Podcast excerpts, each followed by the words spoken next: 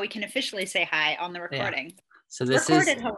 Celeste Mott, right? Is that how you say it? I don't want to say it wrong. Okay, good. Okay. No, right. All right. And you live in New Orleans. And mm-hmm. um, I guess if you just want to share your story, um, I have some questions written down that I Great. could ask later, but I didn't know what you wanted to start with. You Yeah, um, sure. Um, wow. Yeah, it's it's hard to know. it's funny, right? Because you approached me to chat a while ago at this point. Like I want to say probably a couple of months ago. Time is weird. Time is fake. Yeah. I think it was um, back in March or something. Yeah. yeah, it was a little while ago. And I think at the time, you know, you had seen my stuff on social media and you spoke to someone that I am like acquaintances with, and you were like, hey, this is what I'm about. Like, I'm just talking to all different people. And, you know, I'd love to talk to you because, like, seems like you're doing a witch thing. And I think I messaged you back and I was like, oh, yeah.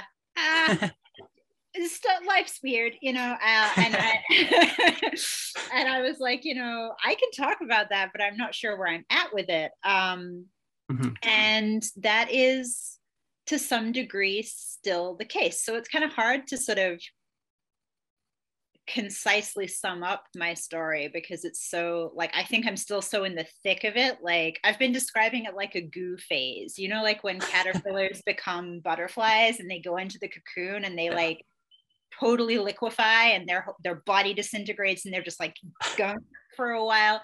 I'm gunk. that's, the best way to put it.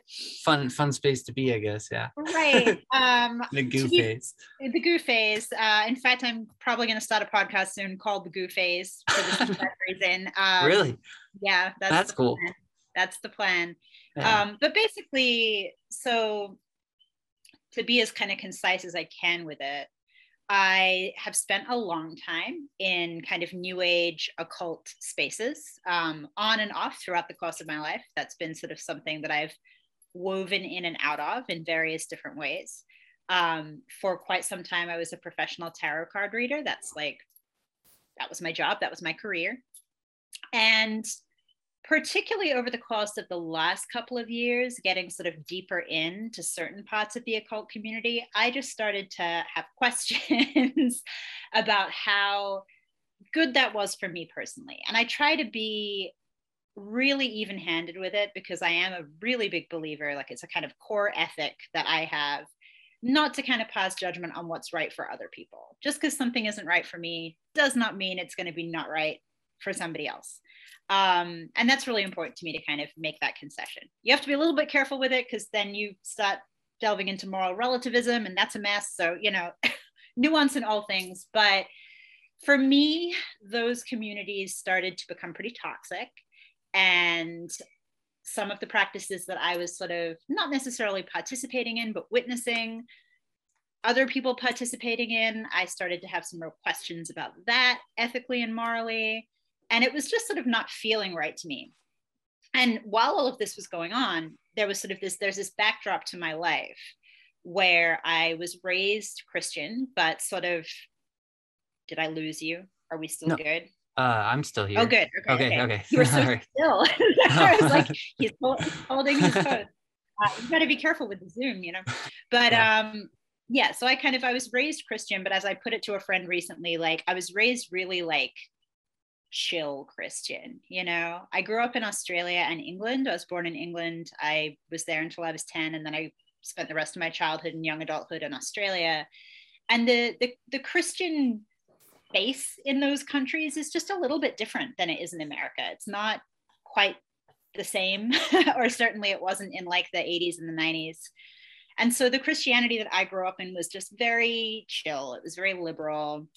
Very much it was like you know, be a good person, don't yeah. be a dick.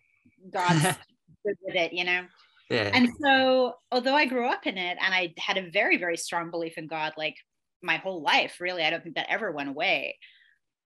The theology part and the doctrine part and the church part was never really a part of my life. So, kind of concurrent to all of this weirdness going on with my involvement in the occult community I was starting to come back to Christianity in in weird ways. Like it was just starting to kind of like poke its way into my life. Um, these little threads of sort of different different kind of aspects of Christianity, like initially Catholicism, because I live in an incredibly Catholic city. New Orleans is really Catholic. Yeah. Um, I have a lot of Catholic family members. So that was initially kind of my entryway. And then I started to kind of look more into other kinds of Christianity, like certain facets and streams of Protestantism. And I started reading the Bible more and talking more to Christians and realizing, like, hmm, this actually might be kind of more my vibe uh, at this point in time, which I have to tell you scared the shit out of me and um, and continues to scare the shit out of me because yeah. it's very hard. It's hard. It's hard to um, go from one extreme to what is considered by a lot of people to be the other extreme. And I think there are a lot of assumptions made about what being Christian in America means. And a lot of those assumptions are not good, you know? Um, yeah. yeah. so, so it's, it's an adventure. That's the concise, the concise history, but I'm happy to talk about whatever you're, you, this interview with you is me kind of outing myself to uh, everybody. Cause I'm still, a little bit under wraps with a lot of this stuff. oh, really? Day-to-day. Well, I don't. I mean, I don't mm-hmm. have to uh, post this if it's if it ends no, up no, if you end up I'm, saying something I'm, too personal or or I don't know. No, no, I'm okay. I'm I'm ready. I'm amped. yeah, yeah. yeah, well that's what interests me. And then when you said that that that actually interests me anymore because I I'm a Christian as well. And I've been I've been actually trying to find somebody in that's involved sort of in witchcraft and that area because I don't know much about it. So I just was curious to ask mm-hmm. questions and um and then uh in the area I live in is very um probably the opposite of what you grew up in because it's very um like there's so I don't know how many churches per square mile. It's crazy. And I can't almost every I think in the town that I'm in, everybody would say they're Christian. Like yeah. if I were to ask them. So it's just uh and it's very a lot a lot of it's pretty traditional, not not quite as much anymore, I guess. But um yeah, so that's what that's what kind of interests me. But what could I ask you what drew you to uh like Wicca in the first place? So I think I was again I was having this conversation with a friend like last week and it's it's a tough question to even answer because it was so long ago that I 1st mm-hmm. like fell down that rabbit hole. But I grew up, you know, I, you know, when I say grew up, I was like a, a preteen and a teenager in the 90s. Um, and during the 90s witchcraft you know was kind of having a moment in the same way that it's kind of like having a moment now you know yeah um the craft came out you know that 90s horror movie that's about witches and like witches were everywhere and Sabrina the Teenage Witch was on TV kind of like it is now but the 90s version. And uh, it was just very present this like idea of the witch the idea of witchcraft. And I think it's pretty natural for little kids to be drawn to like magical stuff right? Like yeah. fantasy stuff magical stuff. Um and that was definitely the case with me from a very young age I just loved all of that like you know mythological creatures, dragons, yeah. craft, all of that shit. And when I realized as a a preteen that there were people in the world who like legitimately called themselves witches and they were like legitimately witches doing spells. I was like, get out of town. That's so cool. How how do I do that? You know, like yeah, that's that's dope. Let's do it and so that was sort of the the entry point i think. Um, and as you correctly said you know wicca was or was or is the kind of stream that i think a lot of people first access because even if you're not raised super christian i think it's fair to say that a lot of people certainly in the 90s there was a lot of pushback against like no you don't want to be a witch. Like that's intense. Like let's not do that.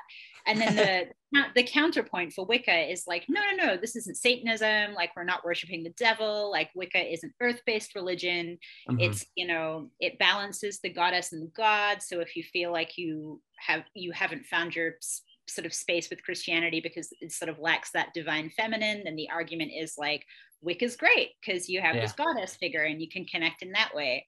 And so all of that was really appealing as a young woman, you know? Yeah. Um, yeah. Yeah. I mean, even some of it I think is appealing as well. I love like the all the uh, nature stuff and the yeah. herbalism, the nature spirits, all that sort of thing. And like you said, the mythology gets brought into. I love all the myths and everything. I really yeah, enjoy digging into those. Yeah I it's very very attractive i think and particularly if you're a kid who's interested in mythology you know you realize you start to realize that oh if i if i go in this direction and i start you know subscribing to this religion so a lot of people wouldn't call wicca a religion technically it is but if i go this path well you know i can i can worship like greek gods. How cool is that? That's so amazing. Like yeah. you know I, I, love well you can still do that now. I mean i could i yeah. could do that if i wanted i guess but yeah. Yeah, yeah. well you, you'd be in trouble probably. yeah i definitely would be i'd probably probably i don't know how that would work out but yeah that's yeah. that's that's idolatry fam that's no good yeah yeah yeah but um oh was i oh yeah i was in yeah because you said there is a rise again on it and so when i first was looking into it it seemed like a lot of it uh the witchcraft stuff that was out there was very it seemed to be kind of surface level yeah. um if that's yeah, that's yeah. So that's i don't i don't know if that yeah that and so um then i i think how i found you is i stumbled across Spirit Box and then his mm. podcast whatever that is and then i found i guess it's your friend it sounds like you guys are good friends uh mana her podcast yeah yeah yeah, yeah. yeah i'm super good I, Mana. yeah yeah yeah, I love your like your guys' chemistry when you guys are talking together is great. So yeah, and then and then yeah. that's how I found um Way Way. I talked to Way yes, about that yes, spinning. Yeah, and then she told me to talk to you. But um, yeah, I was gonna ask, and you don't have to answer this at all if it's too personal. But what um made you kind of come away from Wicca? Because you said like some bad stuff started to happen. Is that? Yeah, yeah. I, so I talk a little bit um, about it actually on that episode of Spirit Box that I was on, which was like this time last year, I think, something that? like that. About a year. Um, ghost. Yeah. So I, I, remember listening to that, and yeah, that's yeah, sad. Yeah, and, and it was like when I was on that podcast talking about it, it was so um, it had happened so recently that I feel like I pro- like if I listen back to it, I'm sure I sound like kind of unhinged because I was still like really shaken up and rattled by this. Oh. But so basically, like I think I think it would be fair to say that most people on the internet today who are saying that they're witches, they're using it as kind of a catch all term. So the number of those people who are actually Wiccans in the truest sense is probably pretty small. You know, Wicca is its very own specific thing, and it has, you know, there are also like multiple different traditions of Wicca. You've got Dianic Wicca, you've got Gardnerian Wicca, Alexandrian Wicca. It's so it kind of in the same way as you know Christianity is this big umbrella, but you've got all these different denominations. Yeah. Um, and so witchcraft is the same. You've got the big witchcraft umbrella, and then you have all this different stuff happening under the umbrella and so i probably stopped being like i probably was never wiccan in a like real serious sense. That was just like the term i used as a teenager. But i definitely did identify as a witch for a long time. And for me that was a sort of animist perspective of engaging in, with the world and understanding that the world is full of spirits and you know you can engage with those spirits as a witch right mm. to um, kind of manipulate reality. I think that's probably the the easiest way to put it. And that sounds wonderful on paper. Yeah. Who doesn't want to manipulate reality? Yay. Um, let's, you know, let's uh, let's make our little money spells and let's get rich and let's do all that stuff, right? That um, you know, we all have problems that we would like to solve. And witchcraft, I think, for a lot of people, feels like a great tool to use to solve some of those problems, particularly if you're disenfranchised or if you're struggling in any way which was has certainly been the case on and off for me for my entire life. So what happened to kind of start turning me in a different direction? I don't even know if I would say away, but just like to start asking questions and sort of re reassess where I was at with things was that I got really, really more seriously into certain facets of pretty serious witchcraft and occultism about two or three years ago. I had taken some time away from really serious spiritual practice to just focus on other stuff. I went and got a graduate degree in poetry. I was just doing other things. And then I sort of dove really hardcore back into it um, a couple years ago.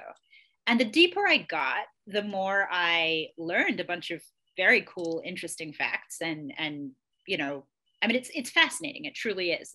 But I also, it, it is correct to say, I think, and I think I think most practicing occultists would agree with me that the further you stare into the abyss, the abyss does indeed stare back into you. And um, that's not always great. So, the thing that happened to me that was like really scary is I had been sort of practicing more serious magic. That's probably how I would put it. Like engaging more seriously with that kind of worldview, engaging more seriously with spirits. And I had an experience where I started to basically be spiritually attacked by something. And despite all of the things that I'm saying to you on this on this chat, I'm also like a fairly skeptical person. Like I'm not one of those people who, if something goes wrong in my life, I'm like, I'm cursed, you know? Yeah, I'm, yeah. I'm much more likely to be like, that was crappy luck. All right. yeah. Sometimes shit happens. Um, but there were sort of a bunch of things that were happening all at once that were quite, you know, sudden and and no good. Um, I'm trying to think what the order of operations was. I think, you know, there were just a bunch of little things going wrong. And I asked some friends about it. So, you know, that does seem a little bit out of the ordinary. Like, why don't you do a little protection spell? And so I sort of went out and I lit my little protection candle. And when I lit my little protection candle, um, it like exploded. And I remember you talking about this. Yeah. That's not, you know, it's not great. Um, and I had sort of ne- ne- I had kind of like never seen before. Like candles will do all sorts of wacky stuff, and I think a lot of the time that's just down to science is why that happens. But this was to the point where I was like trying to put it out, and when I was trying to put it out, the flame was like leaping, and I couldn't put it out, and then the the container it was in exploded, and I was like, this just this seems no good. This seems bad. um no, I don't love this, you know, warning, warning, warning. I don't love this. And so I I asked a friend of mine to kind of look into it for me. And this is this is what you'll see a lot in the occult community and witchcraft communities, you know, you'll it is in some ways a really big community, but in some ways a very insular community. And a lot of the people who are very seriously practicing, they will have other occultists that they reach out to for advice, for divination or readings, you know, because when you're dealing with the world of spirits, um, there are a lot of variables and it's kind of you know you can't you can't see what's going on often. So you have to kind of like employ other means to figure out what's up. So i asked a friend you know this just happened to me this is super weird can you do a little divination for me and my friend did the divination and was basically like this bad and i was like oh okay, what's happening? and the friend, the friend was like, well, you know, there's a spirit hanging around you. It's probably hanging around you because you've been doing a lot more serious magic. Um, and I was, you know, is this a good thing? Is it a bad thing? Like, what what kind of spirit? What are we talking about? And my friend was like, well, um, it's not good. You know, they were like, you know, spirit spirits. Often, you'll you'll hear occultists a lot because we don't really deal in like the idea that things are obviously from God or they are demons. Like that is just not a worldview that occultists subscribe to. Yeah. I was trying to explain this to someone the other day because there's a lot of pushback, of course, against the Christian worldview because people who practice witchcraft will say, well, you know, not all spirits are demons, but yeah. in a Christian worldview, they are. It's not a value judgment. It's just like you're an angel or you're God, or you're a dead human person, or yeah. you're those are the options. yeah, I, I know what you mean. I don't think I'm personally there. I'm probably lean more to uh, I believe in all the the right. variables and the jinns and the fairies and all right, that stuff. Right, right. But, yeah. but, you know, so many people but most people don't, don't yeah. see it that way. Yeah. yeah. Um, and so anyway, when I asked my friend like what this thing was, their answer was, look, it's I don't know what it is, but it's not, it, it doesn't have your best interests at heart, basically. It was like, you know, it's hanging around you.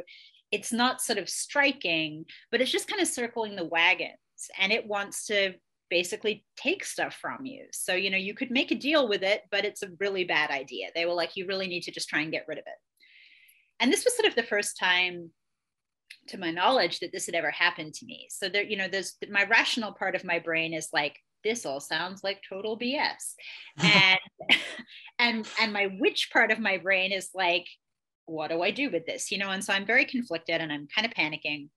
And my friend gave me some stuff to do to get rid of this being. Um, when I started to try and do that, to kind of undertake the steps to get rid Did of it, explode. it was no, it was like the candle, it exploded. Yeah. Um, I started to try and gather the materials to deal with this, right? And that's the point. I was fostering some kittens at the time, mm. some like um, three week old kittens from a local animal shelter.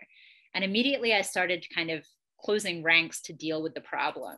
One of the kittens died instantly out of nowhere. And this can happen to kittens. It's not that uncommon. They do sometimes just tank when they're really little, but it felt very pointed timing wise. Um, and then I got really sick the day before I was supposed to take care of this issue and do this kind of specific ritual to get rid of the spirit.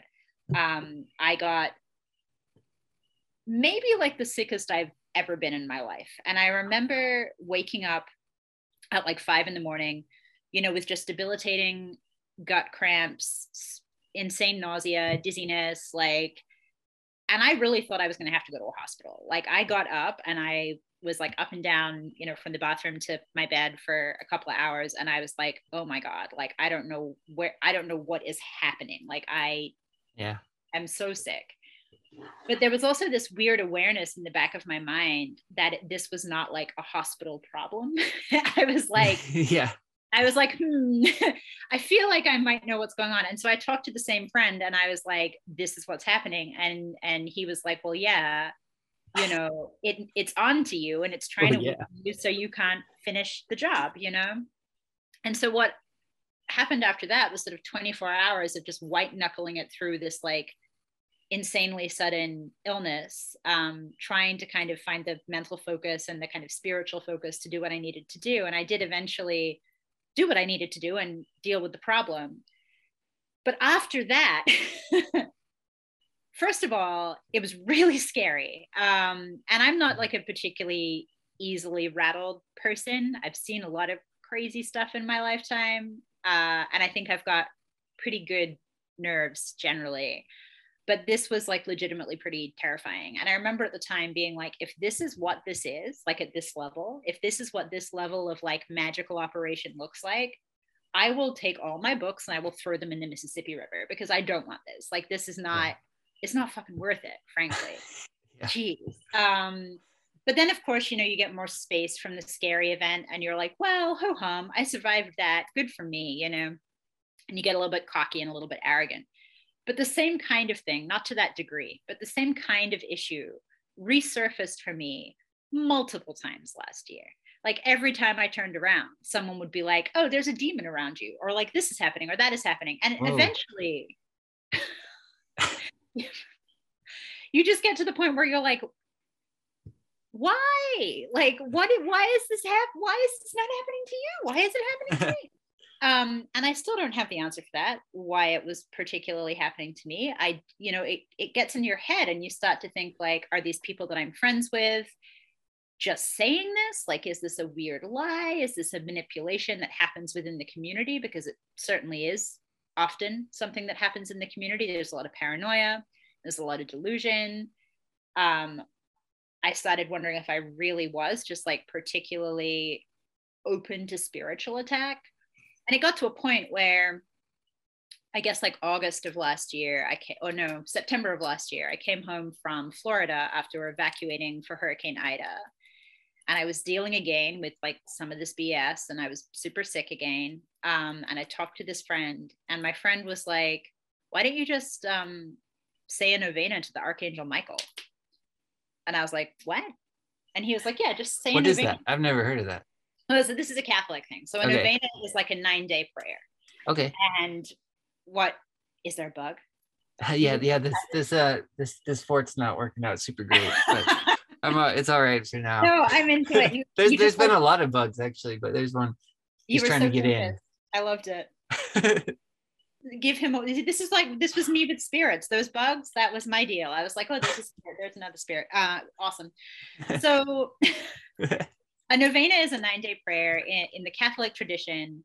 You will say novenas to different saints for all sorts of different things. You know, um, obviously in the Roman Catholic Church tradition, they will tell you all day, every day that this is not magic. I literally have little novena like prayer books that at the beginning they're like, this is not magic. But it looks like what's that. happening. Yeah, I'm like, sure, sure, sure. Yeah, Nudge, yeah. nudge, wink, wink, Catholic Church. There's a reason the Protestants think you're all demon worshippers. Wink, wink. well there's there's stuff in protestant cir- circles too where i've um well i've talked to people before i mean and I, I believe it and it all works and everything too and maybe it's it has to do more with your intention that lies behind it as well but uh there's some stuff where i've been like you know if you're sitting from the outside it definitely look, looks like magic it it kind of does yeah. Yeah but well, yeah. I mean, you look at like deliverance ministry. You look at things like speaking in tongues. Like, anyway, we, could, we could we could go on, but um, so what the novena basically consisted of, it was super simple, and it was basically just you know for nine days you say the Saint Michael prayer, which is very short. It's like a small paragraph. Saint Michael the Archangel, defend us in battle. Blah blah blah. Um, and you light a candle, and that's it. And I remember talking to my friend and being like, "That's that's all." I was like, I don't know about that. Like, you're really telling me that, like, with all the issues that I've been dealing with for months, and everyone's telling me that I'm beset by demons and like I'm under a severe spiritual attack and it's making me sick and all of this other stuff. You're telling me that if I just say this prayer to the Archangel Michael, ooh, that like that's gonna take care of the problem. And he was like, Yeah. And I was like, All right, I will. Because at this point, I had other people telling me, like, we have to do a full Santeria cleanse on you. We're going to have to like sacrifice pigeons and pour pigeon blood over. It was intense, right? Really intense. eh, And so I was like, all right, well, if my options are pigeon blood, spiritual bath, i'll try this or, other thing yeah or the novena, I'll take the novena. And so I did. And I have to tell you that I was like pretty skeptical. First of all, like at that point in time, like I said, even though I like never stopped believing in God, it's not like I was really praying regularly. And so it felt to me like appealing to this like figure within the Christian church, basically. Um, I was like, is this even going to work for me? Because why would it? You know, like, what does God, why would God listen to me at this point? Clearly, I'm an infernal abomination, you know, oh, clearly. Um, that's how it felt. he got in He did. How big is he? Is it Oh, it's not bug? too big it's just Is- a june bug i don't know where Oh, I is now love I love a June bug. They're they're good. They don't have any concept of personal space though. No they don't no it's just a little one he's just making a lot of noise but oh yeah, they'll do that. That's for sure. Um, sorry didn't mean to Oh, interrupt no, no, you're fine. Yeah. So I said this novena, and I remember like the first night that I said the prayer, I really was not expecting much to happen. And I felt a presence like more intensely than I really ever had, ever, ever, ever in any of the work I had ever done. And I was like, oh I was like, something is here, you Yeah. know? Um, and literally after day one, a lot of the symptoms that I'd been having started to clear up. So I had had like very low energy. I was barely able to get out of bed. I had all these like weird stomach issues. And day one, I was able to like get out of bed, do some stuff, move around, which had not been the case. And I was like, oh, holy cow, literally. Uh, something is, you know, something's working here. And so I persisted with the novena. And that was sort of the doorway to me, I think, to get back into examining Christianity. Hmm. Somebody that I was talking to last week, um, a friend of mine from the internet, who is a evangel- who is an evangelical Christian, said to me very very wisely the other day. He was like, "So do you think that Catholicism is kind of like your bridge from witchcraft into like maybe another kind of Christianity?" And I was like, "Yes, I would I would say that that is probably the case." yeah um, so i don't know you know what's going to happen or where i'm going to end up but it was proof to me that something very real was happening there. Um, Mhm. and something very protective. And clearly i am a person that needs a bunch of protection. So yeah we all i'll do. take it you know right? Yeah. Yeah. I have kind of a similar experience with i i mean i kind of i've always been a christian my whole life basically or i would have said that but um i think about five years ago now maybe i came back to christianity a lot more and i kind of had a similar thing where i had a, a chronic uh i don't know what else you call it this pain that would just come and go and Mhm. looking back now i think it i mean i don't know what else to call it besides some type of spirit but it was kind of the same thing and then it led me into a really I didn't pray a novena. I didn't even know about that, but I, I basically came uh, started seeking God, and then um, Yeah. he he healed me of it, and I don't because I went to hospitals for nine years, I think, and they, Damn, and yeah, and they then could never tell me what was wrong, and it was kind of Yeah. one of those things, yeah. So yep, yeah. yep, yep. Wow, that's Yeah. totally wild. I had no idea you'd had that experience. That's so cool. I love yeah. it. yeah. I mean, it's not cool that you were in pain. That's Oh no, no, but- yeah, and it's it's. I was actually thinking about that today too, because I was um. You you mentioned earlier how in Christianity it's either like angels or demons type thing, and now looking back on it, I'm like it was kind of both at the same time. Like whatever spirit that was, I could kind of call it both. If if even if I wanted to just narrow it down to those two categories, I'm like it was probably a demon to my flesh, but overall to my spirit, it was probably an angel because it's kind of what yeah. like redirected me, you know, in a way. That's wow. So- That's such a cool way to look at it. Look at it too. That's yeah really- i'm i'm yeah. extremely thankful for it in the long run because um, i just was uh i just got cynical you know it was just a bad down downward roll and i was just getting more and more cynical towards people and bitter and i was like yeah, Mhm. it was not, not a good way to go yeah it's never never a good way to go seems And like everything's kind of pride and humility boils down to those two things Totally. And I But- think like I think for me it was sort of something of the same kind of feeling honestly. I don't know I don't know that I would say I was necessarily getting kind of cynical, but I think that the the parts of the I don't even know if you would call it like the occult community, the spiritual community, the new age community, whatever, but the parts of those communities I was moving in, just the people I was surrounding myself with, oftentimes the the things I was absorbing were not particularly uplifting. And I wasn't like seeing people who were flourishing and happy with their lives and like doing really well. Um, Yeah. It was there was a lot of negativity. There was a lot of paranoia, like an insane amount of paranoia. can Um, imagine Oh my! she I mean, getting you know, attacked by yeah for good reason but uh, you know i was just like wow like maybe there's another way to interact with the world Mhm. that is more protective and uplifting and affirming you know Mm. yeah i don't know that's a tough one yeah it's weird I, I think in the past in i don't know if i picked this up when i was younger but i had this mentality that the church was very is very very closed off and very closed minded and very um like they wouldn't be upl- uplifting. They'd see you on the outside and cast you out even further type thing. But from my experience especially coming back the past few years i don't know if something just shifted and it changed but i think it just seems like in experience they're most loving open accepting people i've, I've been around so i mean i, i love know. that. Can i ask um i think i might have asked you this in private i can't remember but what um like what denomination are you Oh. I'm I don't know. See, I grew up and they always called it non-denominational, but then it basically just became its own thing.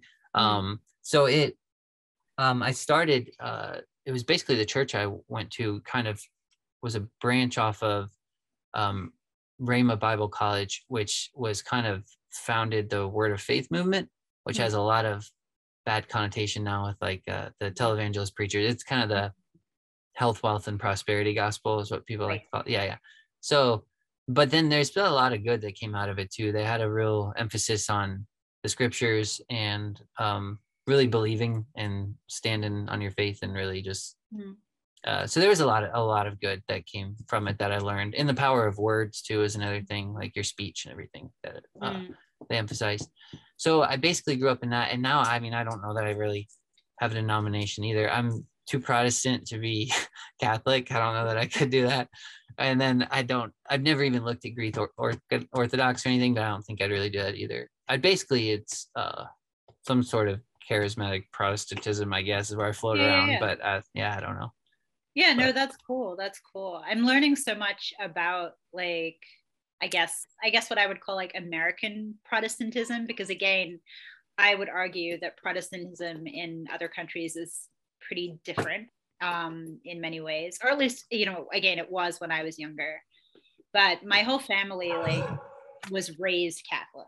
So my mom was raised Catholic, but she didn't raise me Catholic. So I'm much more familiar in many ways with like Catholicism, even though I'm not, you know, I wasn't confirmed, I wasn't baptized Catholic. Oh. But that's Yeah. it's weird. It's a weird kind of mishmash.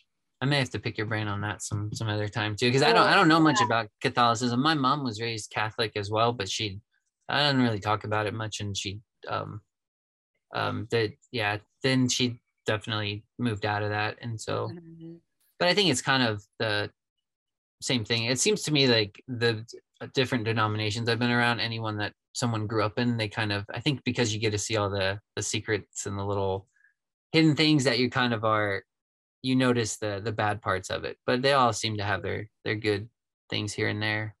Um, yeah, um, from I what I can tell, but I, I think that's totally true. And I think you know, I think most people well, may, maybe I'm speaking out of turn because I haven't been in a lot of Protestant communities, but I think it's pretty normal for people to go through a period of time where they're questioning, like, is this specific thing that I grew up in what I want to keep doing or do it, you know? And I think that's that's the process, right? That's your like 40 days yeah. in the desert. You got to go off and do your thing and like well, grapple with stuff and figure out where you sit um, and then choose it for yourself. I think that's a big thing that I'm learning about just spirituality generally. It's so important to like choose for yourself what yeah. you're doing.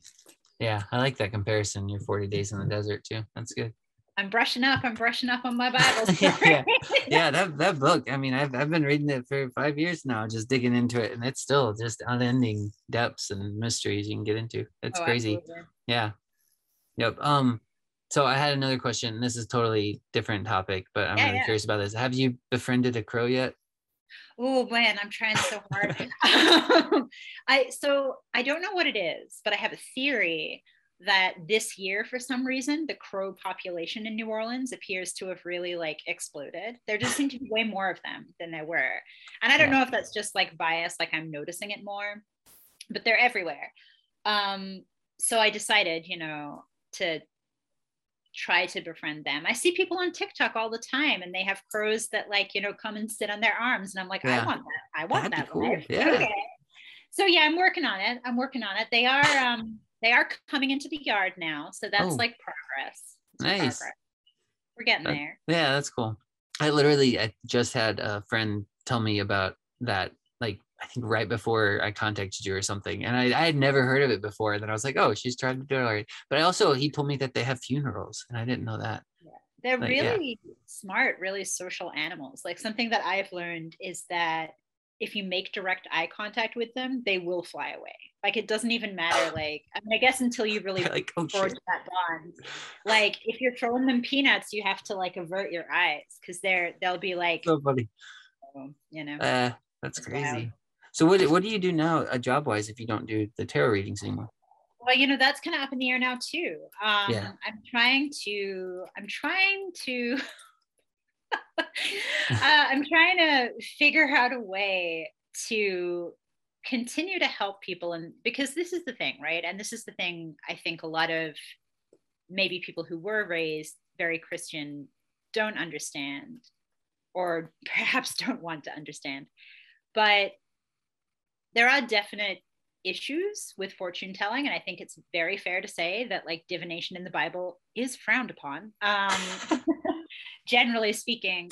But it, it is people do find it very helpful. And i think they find it very helpful because sometimes people just straight up don't want to talk to a therapist you know they that that has its own kind of connotation um, and people can be resistant to that process. But you'll find that really good readers um, are good at what they do, not necessarily because they have any kind of like psychic power, but because they are really good listeners um, and mm-hmm. they're intuitive and they're compassionate. And so essentially, like a lot of the clients that I see, it's way less about like me sitting there and like doing a like Miss Cleo and being like, oh, your future husband is like six foot four and drives a Mustang or whatever. Um, and way more just talking about what's yeah. going on for them, you know, um, strategizing ways that like issues they're having can be resolved, giving them some feedback about stuff that might not be clear to them. So I'm trying to figure out a way that I can continue to do that work, which I am really good at and that people seem to find value in. But while de emphasizing or removing the more like esoteric aspect. And I haven't really figured out how to go about that yet, but I also haven't really been offering readings since the beginning of the year. I got really burned out. It mm. does take again a spiritual toll and, and, an energetic toll. It's it's hard work. Yeah. Um, and yeah, so I don't know. I don't know what's going to happen there. For a while, I was like, maybe I'll go back to like just doing a different kind of job. You know, I, I've done all sorts of different jobs over the course of my life, and I was like, maybe I'll go back to tutoring or like whatever, or like go back to working in retail. But I'm I still have a chronic illness, so it's really hard for me to work a 40 hour week outside of the house. Oh wow. Mm-hmm. So what what's your chronic illness? Do you know I mean? I have um a condition called Ehlers-Danlos syndrome, which impacts the collagen in your body. It basically makes your collagen like noodles, doesn't work properly. And collagen is all over your body. So basically, that creates uh, a lot of wear and tear on your joints. It creates a lot of wear and tear on your muscles. It F's with your GI system. It's just sort of a lot of painful. chronic pain. Yeah, it's painful. It's painful. Yeah. It, it and it can kind of like you can have a good day and then it can blindside you out of nowhere. So what I'm dealing with right now that's really disruptive is I'm getting a lot of um a lot of dizzy spells, a lot of like fatigue that just totally wipes me out out of nowhere, a lot of GI pain. And so all that stuff makes it a little bit hard to like go to an office and do office things for eight hours. Yeah, yeah.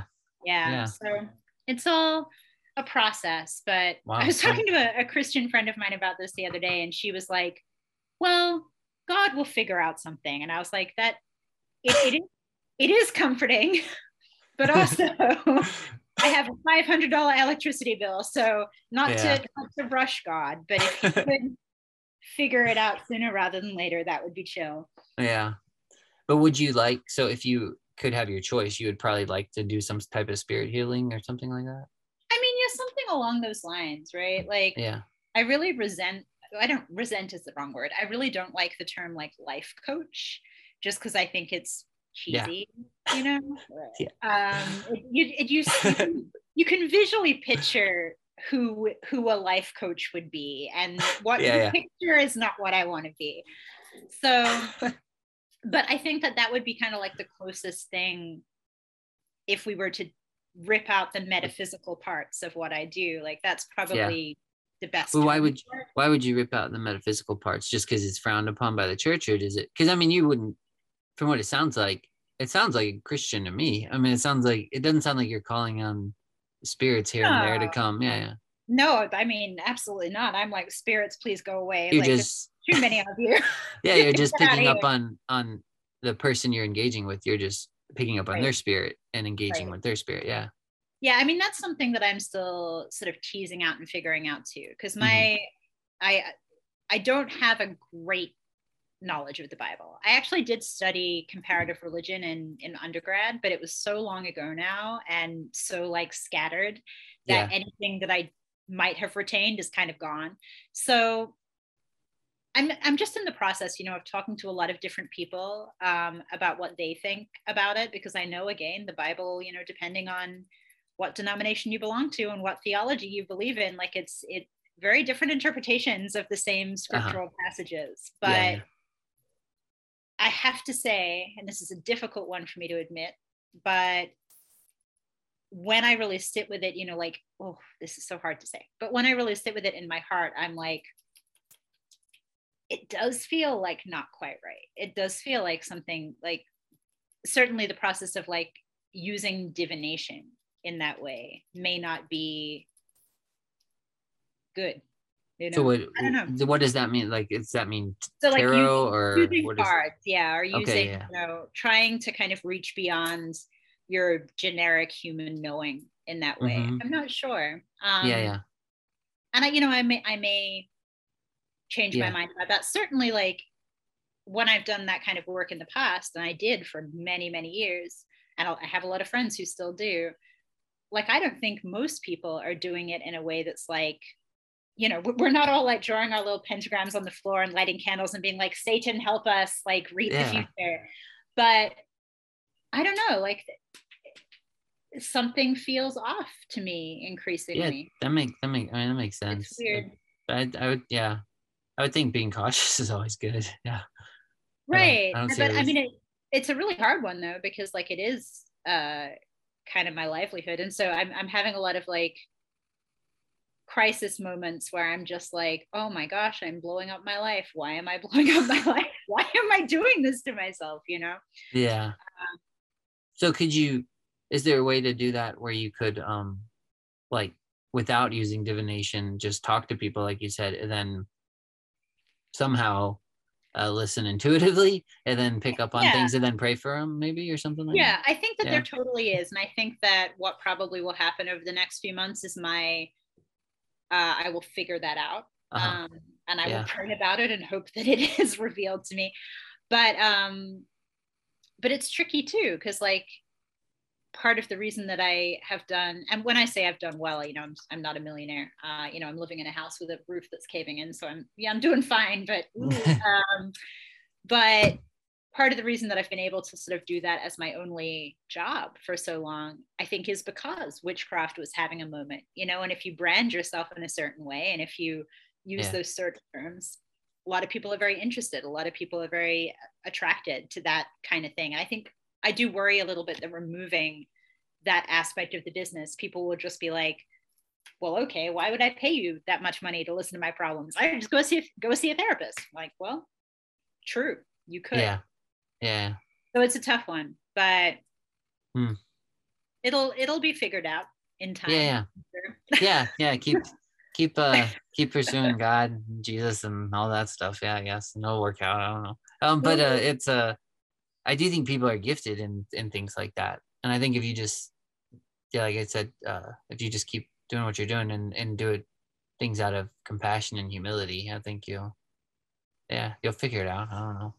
I think I think so. I think so. And you know, I mean, something that I have been very sort of led to since all of this wacky stuff went on is I'm finding I'm finding it increasingly important to me and you know in my path and on my journey or whatever to speak about these kinds of things that you and I are speaking about and to speak to people who are different from myself about you know what they believe what their journey looked like where they're yeah.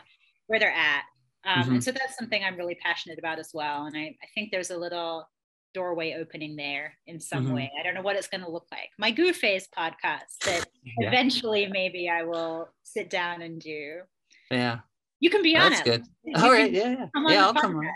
sure. Sure. Sure.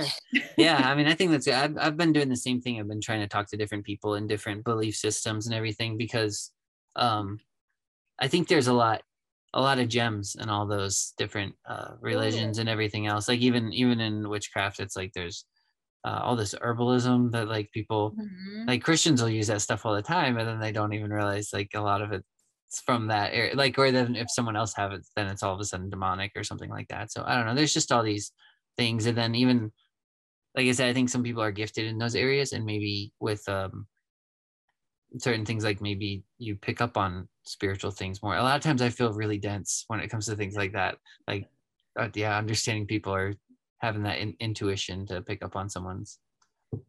So i think i think those things are are gifted in certain people and um, yeah and you know i think something that i'm sort of wrestling with contemplating any any time that i've used those gifts with a client you know or, or with a loved one or, or whatever i don't think it's ever had like a, a negative impact i got an email from a client the other day who was asking if i was going to be available to kind of meet up with her and her daughter when they were in town. They're coming to New Orleans for a visit. This is someone I read for like a couple years ago. And this is pretty common for me. Like someone I've met one time will like a year later, a couple years later, email me and be like, you know, I'm in town, like, can we catch up? Yeah. And this woman was saying, you know, if you're still doing readings, you know, I would love to get a reading for my daughter. But she was like, if you're not doing readings anymore, I totally understand. You know, it's a lot of your energy and your time. But would you let me, me and my daughter take you out for dinner? Because you made such a huge impact on my life and you helped me so much that I just really want to like spend time with you and to thank you for like what you did for me. And I just don't know that I believe that if that's the impact it's having, like this work that I'm doing, that it's from a bad place. Mm-hmm. Um, it feels to me like it is a gift. And so there yeah. has to be a way you know to yeah, do that yeah. that is uh, that that you know gives glory to god i think. There has to be a way. So yeah yeah. Yeah i think you're probably right. Yeah. Um I was gonna. What else was I gonna ask you about? Okay, so I had this question, and this is a totally different topic, but this was yeah. when I was talking to to Wade, and she mentioned um moon water. Hmm. So I had never heard of that before, but then I just recently had this question. I I was gonna ask her, but I didn't get the chance. But what happens if you drink it? is that bad? That's you know that's a great question. I think I think that witchcraft hat on. Um, so a few things here, and I don't know if Wade talked to you about this or not, but like I feel like moon water as a phenomena was not as big of a thing until TikTok came along. Like, oh, TikTok, really? Okay. TikTok came along, and suddenly all these like teenagers uh, and little baby witches are like running around putting their moon water out. Bless them. Uh, and so it's it's kind of a phenomenon now. Like, it's a huge deal. Yeah. I would say number one, if you're going to drink your moon water, make sure that you're using filtered water and not you know water from some other source because that's your number one science reason that it might be a bad idea you know don't scoop water out of the swamp and drink it for any reason it's bad oh, fine.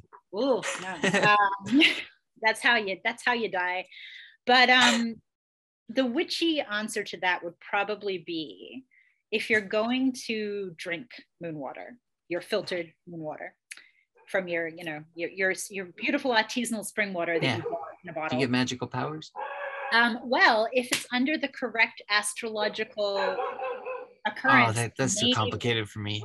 it's very complicated. So you know, this is the thing, and this is what a lot of it's so it's so dependent on who you talk who you talk to in the community. Yeah. But a lot of witches will tell you that just the cycle of the moon is really surface level. You know, like there are certain things that like full moon means this and new moon means the other thing. But it also matters, according to a lot of people, what else is going on in the stars. Mm. So if you're making moon water during an eclipse, for example, or because uh, we're, we're coming up on an eclipse soon. Um, if you're doing that, or if you're doing it when one of the really malevolent fixed stars, like Algol, the fixed star Algol, like the most malefic fixed star, the worst one. You know, if you're if you're making moon water under that and you're putting it inside your body, it's probably a bad plan. Yeah. You know? yeah. Wait, wait for good stuff, benevolent stuff. okay. Yeah. There you go. That's the so, answer. So probably probably don't try that. Probably just don't, you know, probably yeah. just don't, you know. Just drink normal water. Yeah, yeah. Yeah, it makes sense. The same thing. Like it's funny that you bring that up though, because I had the same question a few months ago about holy water. Because I realized ah. I had never considered like i don't know why it came through my head but i was just like do people drink holy water and i asked a, a catholic magician friend of mine i was like is that a thing like do people ingest is it because i've never heard of this he was like well you could like you know oh. if you if you really thought you needed to clear out the system in that way. I technically you could. He was like, yeah. I probably wouldn't if you were just like scooping it out of the font in like a, you know, which people have put their babies in there probably wouldn't drink that. But again, same reason that you wouldn't drink swamp yeah. water. That's weird. Baby Is baptism it, water. It reminds me of there's this passage in Numbers that's very probably very offensive to women, but it's basically about a oh if if your wife is cheating on you and you get jealous, you give her it kind of sounds like holy water, and then it if she's cheating, if she is cheating on you, then it'll make her belly swell and her thigh rot or something. Oh my gosh. Yeah, so it sounds like magic, sort of. But yeah, I think it's Numbers chapter five or something like that. Oh my it's gosh, very, it's very I'm, weird. I'm gonna I'm gonna hit up Numbers tonight. Be like, what yeah. you what you saying in here? Yeah. So There's I don't know. magic I'd in be, the Bible, I would argue. You know. Yeah, sure. Yeah, it looks like yeah, and the um wouldn't call but, it that, I guess, but yeah, yeah, probably probably get from probably frowned on to to call it that, but yeah. Yeah, it sure looks like depending, it. Depending don't, on who don't drink the holy water, or your your belly no. will swell and your thigh rot. So. I mean, my belly swells already. Unless you're faithful. chronic, chronic illness every day, you know, like bloating. I'm sorry. Um, so I was gonna ask you too about the. I saw this on your Instagram, but the possums. what is it? Yeah. No, yeah. I is that the, yeah, and you call them pointy cats or something? Pointy cats. Yeah, pointy yeah. kitties. Um, yeah, so I don't wait, know where I got that from. I stole that from somewhere, but I can't remember where. But did That's you just catch one out in like? Oh looked... well, yeah. So so so there's a whole story here. Um, okay. So I have backyard possums, and I have for ages because my backyard yeah. is pretty big and it gets really overgrown. Um, and they just they love it out there. So I've been feeding like my backyard possums for a long time. Um, and so there's like a whole highlight on my Instagram that's just called Possum Watch. And it's just like opossums coming yeah. onto the porch and eating food. But I had never held one. And it was like a real point of contention for me because New Orleans, for some reason, is full of like people who own possums as pets. Like there's a lot of people here who like they just have opossums. They're like opossum rehabbers or whatever, but they'll like dress them up in little outfits and weird. There's a bunch I've of like famous, famous internet possums that like live in town. And so I was like really salty to be honest, because I was like, I live here where all these famous internet possums live. There are possums in my backyard. Why have I never held a possum? This is so frustrating. I'm angry about it, you know? Yeah. And so then um, through like total weirdness that is long and boring to get into, but through total weirdness, I made friends with uh, TikTok sensation David Oren, who is like an evangelical Christian who catches snakes in the wild for a living. Like that's his deal. Does he do this spiritually? No. snake him okay. I was like and that, that's the question you know always but like there's a separation between those two things but oh, they're concurrent interests. Damn. and he's like he's crazy. He's got like 2 million tiktok followers or something insane. Yeah. but we, we became friends um and then he was coming to new orleans to like look for snakes and he was like do you want to come to the swamp with me and my friend alex to like catch yes. snakes? i was like 100% yes i do and so we're, we're cruising around the swamp in the middle of the night, you mm-hmm. know, looking for snakes and not really finding any particularly, to be honest. But we did find an, an opossum and they're having a conversation about it. And they're both like, should we catch the opossum? I don't know. Like, is it worth it? And I was like, no, please, 100%. like, you don't even understand how important this is to me right now. And so yeah, uh, they did. They David caught the possum, and he was like, "Do you want to hold the possum?" And I was like, "This is the greatest moment of my life. Yes, I want to hold this possum." and I did, and it was the greatest moment of my life. Really? Wow. amazing. yeah, yeah, just a perfect fusion of. So how did they? How did they catch it exactly? Uh, literally just at it and grabbed. really? It. I mean, I wouldn't know you could do that opossums are pretty chill you know like yeah. really when you when you grab them typically they just play dead you know they'll even if you kind of approach it quickly it typically just like it plays possum it pretends to be dead so yeah when i had my dogs they did that they'd run up on them and they just fall over yeah. and i yeah exactly. walked up and i'd push it with my foot and i was like oh it's still alive yeah this just, one yeah. actually was did, like surprising surprisingly spicy like it didn't really pass out it was still like wriggling around and i was like whoa yeah it looked pretty lively in your hands in the pictures i was like what yeah. Yeah. But didn't try to like, bite you or anything? Um, you know, it like it kind of seemed like it might have tried to bite us, but like you scruff it and it can't get you, you know. So okay. Yeah. That's cool. I I it's the pictures of me are not good, but I want to get it framed anyway. Yeah, yeah.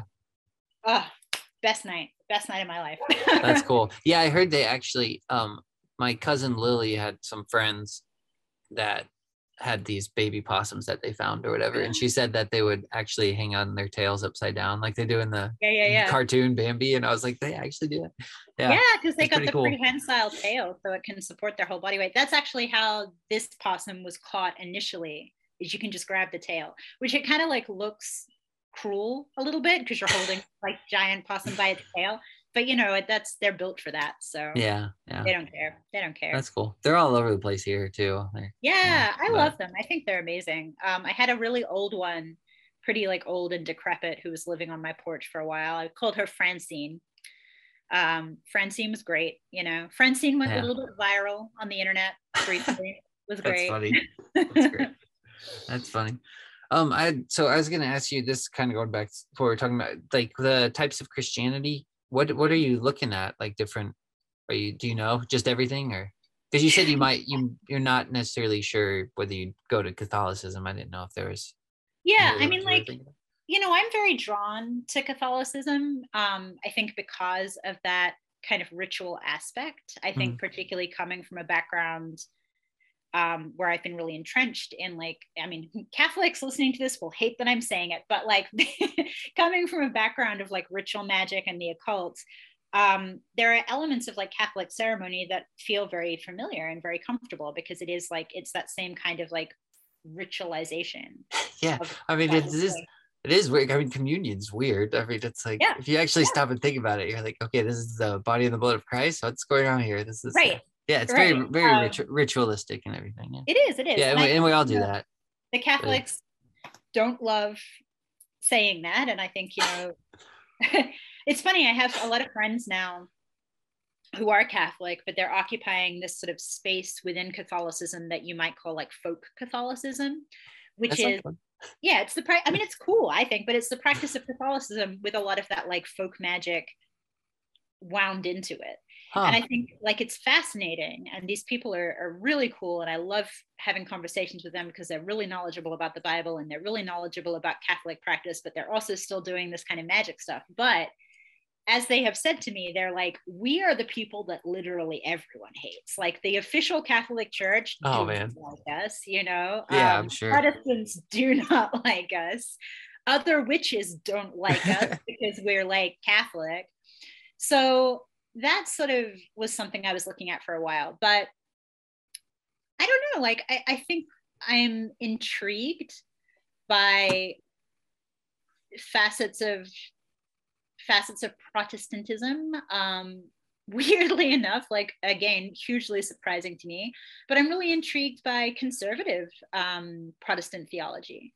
And that is not something I thought I was going to be like yeah. looking into in any way, but theology is fascinating to me, like how mm-hmm. theologians interpret the Bible, how we have, you know, these different sects and groups branching off from essentially the same text and the same church. Yeah. Um, and I think at this stage, I'm just really, I'm just really looking for a community of people that feels right to me, you know. And what you said earlier about the church and being kind of concerned about how you're going to be viewed because of the outside. I mean, that's a huge anxiety that I have right now because, like, I look like this, you know. um, I am covered in tattoos and I have green hair. And so there's a lot of anxiety about walking into a church, particularly with people who maybe have have never branched out from, you know, Christianity and being yeah. like, hey, what's up? Like I'm a former yeah. former alcoholic occultist. Yeah, it's, it's all right.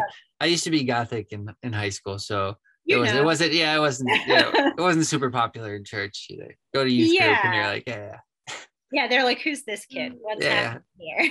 Why does he have skulls in his shirt? This is, yeah. Right, right. This, yeah, is, this is not the I. Know, um, I know what you mean. Yeah. so yeah, I don't know, but but I think you know when I find a community of people, um, that will really perhaps be the deciding factor for me. But I think mm-hmm. I think the, I think the other deciding factor is like what feels most true to me and yeah. what seems to track with I don't know. I, I think like, I think you can't, I'm trying so hard to like articulate this without like putting my foot in it massively. But um, something that I have realized to be true over time is that I think you can't really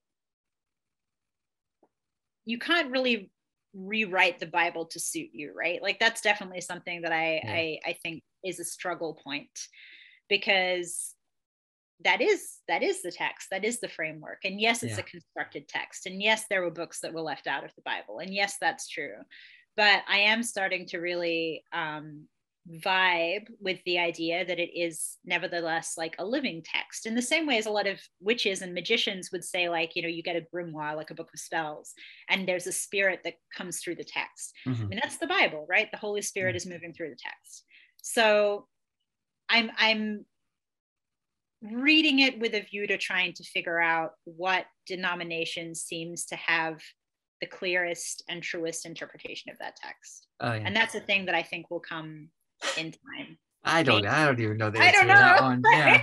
Don't ask me. I'm like the church I go to. I mean, if I sat down with them and we talked theology, we uh, there's probably a lot of things we wouldn't necessarily agree on. But then at the same time, the reason I go there is just because they're just they're like family now. I mean, they would yeah they'd do anything for you. And so even if we don't agree on all the theological beliefs, I think the core beliefs are always there, and the the foundation of love is there that we're it really doesn't matter in that's, the long run yeah that's wonderful and i mean that's kind of the kind of community i'm looking for as well because it's important to me to be surrounded by people who maybe do have different opinions from you who can like yeah. discuss things with you and challenge your own thinking I, mean, I have biases i have yeah, like yeah. shitty biases that i need to examine and me and my friend my friend mitch is like that like we we're good friends now, but we disagree on certain things, and it's almost like mm-hmm. extremely fun to argue with him sometimes. Yeah, we're at, we're at my friend's wedding and we were arguing about something with the Trinity. That was just something trivial, you know.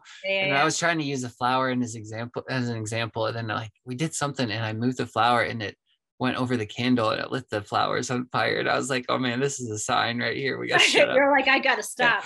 Yeah. yeah. But it's yeah, it's kind of fun. Like you said, I kind of like when there's um a difference of uh, opinion because it's it's it can get so I can get so one side sided, you know, and I can Absolutely. like start seeing with just my vision and people, everybody in the church and all the different denominations, I feel like are kind of like different, have their own different set of eyes and they can see different things and pick Absolutely. up on different things. And I think, yeah. you know, that's perhaps what an ideal community looks like you know not mm-hmm. a monolith of people all like myopically believing and saying the exact same thing but people who are going to check you i mean that's what it's like in the bible right when you look at like paul writing to the corinthians or whatever or like you know yeah. it, it's very much like you guys are doing this thing maybe we don't do that thing you know like let me challenge you on that um, yeah, yeah. not that i'm necessarily a giant like stand for paul i got some questions about Paul. But um yeah, I have I have three sisters. I don't have any brothers, and two of my sisters. Uh, it was a while back, and they were like, um, they said, what did they say that Paul seems very misogynistic or something like that? And I was like, uh,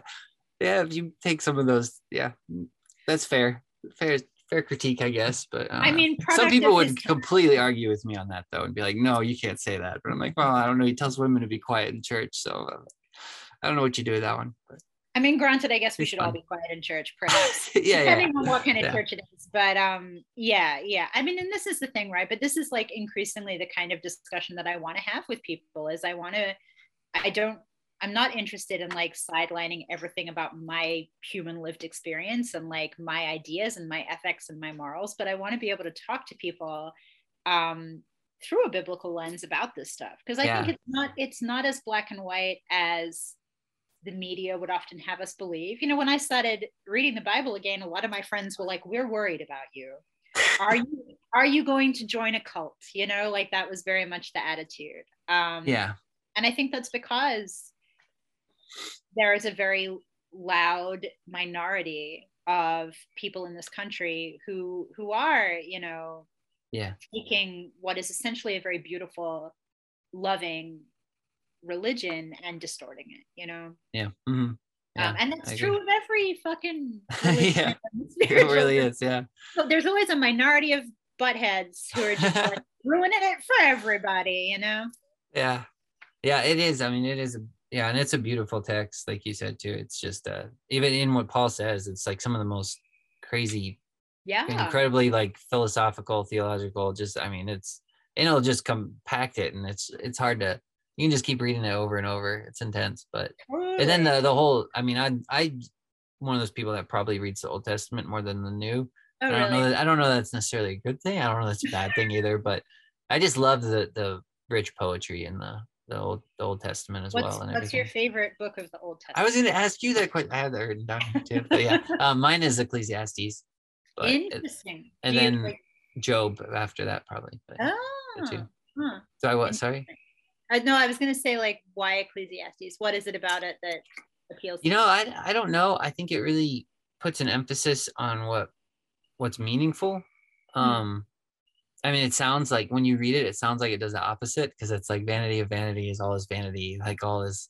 Um, but then uh, it really I think causes me to set set my mind on uh, heavenly eternal things mm-hmm. and like the virtues rather than material things in this life because it kind of has this whole you read the book and it's kind of this wave it's like everything's meaningless uh you know it's not going to add to your life at all but enjoy it like enjoy life while you're here and it's like kind of this wave like you're going to enjoy the material things and have fun but know that in the end uh like and then it ends the last lines are like let us hear the conclusion of the whole matter like the whole matter of your life, the whole matter of everything. Fear God and keep His commandments, for this is man's all. I love um, that. Yeah. So I think, and when I first started reading it too, it was very strange. I um, I remember reading it, and it's just one of those where I could feel it was not really clicking in my head. I just didn't really understand it. But then I, it was one of those you could feel kind of just working something on the inside, and so I just kept reading it. Um, I usually read it once a week now, wow. but then I there was a while i think for probably two months i read it every day because i was just like i don't know what it's doing and i'm not really understanding it mentally but i can something. tell it's yeah, yeah, it's doing something on the inside so i'll just keep up with it so yeah i love that well that i'm putting that in my back pocket maybe that's what i'll do next i mean it's not for everybody because some people don't like the book at all that one but i don't know but I also, I mean, I also like Lamentations, and most people hate that book. But, yeah. so, what's what's? Do you have a favorite book or favorite passage? In? Uh, it's just a tough one. I will say, like, I do really like I do really like Song of Songs, Song of Solomon. Um, yeah. And I think That's like because I come from like a, a, background of poetry, right? Like I went to school for I went to poet school and philosopher yeah. school. So, wow. um, yeah. Totally useless degrees is where it's at for me. Um, but you know, so those bo- those books of the Bible that are really kind of like poetic, that is tends to be what really like gets me, you know. Yeah. Um, but I love the Gospels too. You know, I read the Gospel of John um, recently for the first time in a really long time, and I was like, particularly, I read it before Easter, before even like the lead up to Easter. But um, when I was rereading it, specifically the passage where you know the women um, go to the tomb, I was just like in complete tears, like just oh, yeah. like losing my mind in tears. And I was like, what is happening to me? I think I texted, I texted my my family member who is really Catholic, and he was like, the Holy Spirit is moving through you. And I was like, awesome. I'm very sad. Um, but yeah, no, I like um I think there's there's so much in the gospels mm-hmm. that feels like perhaps animated and alive more um viscerally to me. Yeah. So there's that. Yeah, yeah, I know what you mean. Yeah, there's there's a uh, yeah, all of them, and not just yeah that including the Gospel John, but um, yeah, I, I, know exactly what you mean. It's like the the text is still living and still mm-hmm. speaking. It's very strange. Yeah, mm-hmm. very very cool. The same one. Yeah, yeah, I usually I think the part that would make me makes me cry more is the um when she breaks the oil on his feet. Mm. I don't know why that one always gets to me too. Yeah. Yeah. But, yeah. Did you ever did you ever watch The Passion of the Christ? That like Mel Gibson one. Yeah. Yeah, that that'll that gets me. I'll Dude. start crying in that. Yeah. I watched that when it came out in theaters, and I watched it twice for some reason in theaters. I again, like for someone who like allegedly has not been Christian, really, like I'm like I'm doing a lot of Christian things. I don't know, but um, I watched it with a with a church group, to a, a church that I didn't belong to, but I like went to their screening, and then I watched it just with like generic off the street folk who went to see it. And I just remember being so um, so viscerally moved by that. And I think moved by like the humanness of God. I think until I saw the Passion of the Christ, I hadn't spent a lot of time contemplating the humanity of Jesus. And it just hit yeah. me like a ton of bricks, dude. Yeah. I was yeah. like, whoa. Yeah. Um, I was real shaken by that for like a long time. I think, you know, I mean, of course, because you're seeing it visually and that's going to hit you in a, a, different way. But you know, Mel Gibson's got a lot of problems. He's not a not a perfect human being, but um. Yeah, but that movie, he did a great job. It was, yeah, yeah, it's intense. It's one. I mean, I can't. I think I've seen it twice as well, and I don't think I could watch it yeah. very often. But it sticks. It sticks with me. The part I think that got me date, the most. It's not a date movie, is it? You yeah. don't want to invite someone over and go, I'm gonna slap on the fashion of the Christ. Are you ready? yeah, I know. Not even I don't even think I don't even do it once a year for like I know some people do that for like Easter, and I'm like, I, I don't think I can. But mm-hmm. I cut yeah. you off there. What you were saying what part got you, I think. Oh no, the oh the part that I think I think when I saw it, I saw it first in theaters and it was with like a bunch of high school friends because we went like as a because I went to uh first year of high school i went to a public school then i got put in a christian school because i was gothic. So so it was uh the christian did it cure like, you did it cure you of your of your gothic yeah well look at me now i'm wearing camo yeah so um but yeah so we went as like a field trip sort of thing and so but the part where um he's carrying his cross and he falls and Mary yep. has the flashback yep, to him dude, as a child. That's yeah. when I just started crying. I was like, I couldn't hold it in. Like, like, even thinking about that now, because that's the part that really got me too. I was just like, damn, Mel Gibson, you're you're you're twisting the knife, dude. Like, oh, yeah. Yeah, it's that's oof, oof. Oof. Yeah, that was intense. Mm-hmm. Yep. Oh, so I can let you go here. I mean, we've been going for a while, or unless you want to keep talking, I'm. I'm, I'm easy, dude. Like, oh, okay, all right. If you have further questions, or okay. if you want to shoot the so what, your um poetry stuff, what do you do with that exactly? You just, um, just for um, fun, sort of now, or is that something no, you want to do mean, for a job? So it's a, it's a, that's a. It turns out, much to everyone's shock, I'm sure, but um, being a poet is not a great career path. turns out, um, if you're if you're gonna like do things with poetry particularly in this country you kind of have two choices and it's either either you're so phenomenally good and well connected that you um you know become poet laureate and win a bunch of like high tier prizes and somehow become a millionaire that way which is unlikely or you go become an english teacher and that's really what most working poets in this country will do. They write their books they publish their poems but they're also usually teaching in you know a master's program or something like that and I realized pretty early on that teaching was not for me, not because I don't like teaching actually. I quite enjoy teaching. I love students. I love interacting with like young people and all of that. Young people i'm like a you know geriatric young people. But um i it pays terribly you know? Like teachers are some of the most like undervalued underpaid folk in this country. It's very tragic. Um, and I yeah. just, I didn't, I couldn't see myself participating in acad- academia in that way in a ongoing basis. So in terms of what I do with poetry now, um, I write it. Usually I just put it on Instagram because I can't be bothered trying to get it published. Um, I, have had a lot of poetry published over the years and I've won some prizes and stuff, but it's a whole um, it's a whole full-time job in and of itself like going through the motions of submitting work and submitting to competitions and like staying on top of that and so i'm getting kind of back into doing that i'm trying to like force myself to get back on that roller coaster but really as long as as long as i'm able to write stuff that maybe a few people read and it is meaningful to them like yeah. that's enough that's enough for me at yeah. this point could you co- take your collection and make your own book or something totally yeah, yeah, yeah. I have like a short chapbook that came out a couple of years ago with a small press. Um, okay. And I may go down the road of like trying to get something published again. Or like you said, I mean, self-publishing is totally accessible yeah. these days. It's much easier than it used yeah, to be. Yeah, you can do it through Amazon. Yeah, absolutely. Yeah. Absolutely. So I may do. Yeah. We'll see. Got to write some some new stuff first. Um, yeah. After I finished my degree, I kind of didn't really write anything for quite a while. I was pretty burned out on producing work, but I'm yeah. getting back getting back on in the saddle yeah. on the horse. Yeah. Do you have a favorite poet or poetry that you like reading? Yeah, I love uh, W.B. Yeats, the uh, the Irish Irish okay. nationalist poet from the early 19th century. I want to say was Yeats. Um, his stuff's great. He does a lot of uh, work that touches on mythology, but also work that kind of grapples with the concept of divinity and God. And he's he's dope. Love him.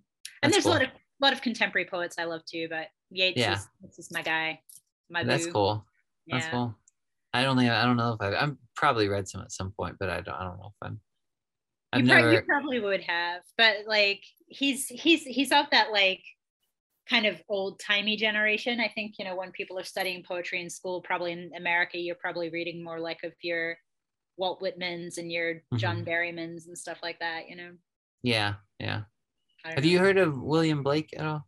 Yeah, yeah, I love. William okay, Blake. I haven't I haven't read much uh, because I haven't read a whole lot of poetry throughout my life. Um, but I I do have a book. I think I just got a book not too long ago of his poetry, but I haven't read a whole lot of. it. I read a few of them, but he's yeah. great. He's another one who I think like grapples with a lot of those metaphysical questions, which is kind of cool. That's what it sounded like when I heard people talking about him, and it it sounded like he was kind of misunderstood too in his time, but I don't know if that's mm-hmm. true or not. Yeah feel like that's just a natural condition for poets. Like I yeah. feel like you know to be one, you got to be a little bit misunderstood. And no know? one cares about you till you're dead or something. Right, right. You're like I'm just gonna slave away. Two hundred years later, they're like, "What is this? Oh, this is pretty perfect. This yeah. is this is good. Yeah, exactly. yeah. You're like decaying in a swamp somewhere. I don't yeah. know. Life's weird. Life's so strange. yeah. Um yeah so i don't oh yeah there was another thing i was gonna ask you what do you have a favorite um disney movie? Ooh, a favorite disney movie. That's a good question. Um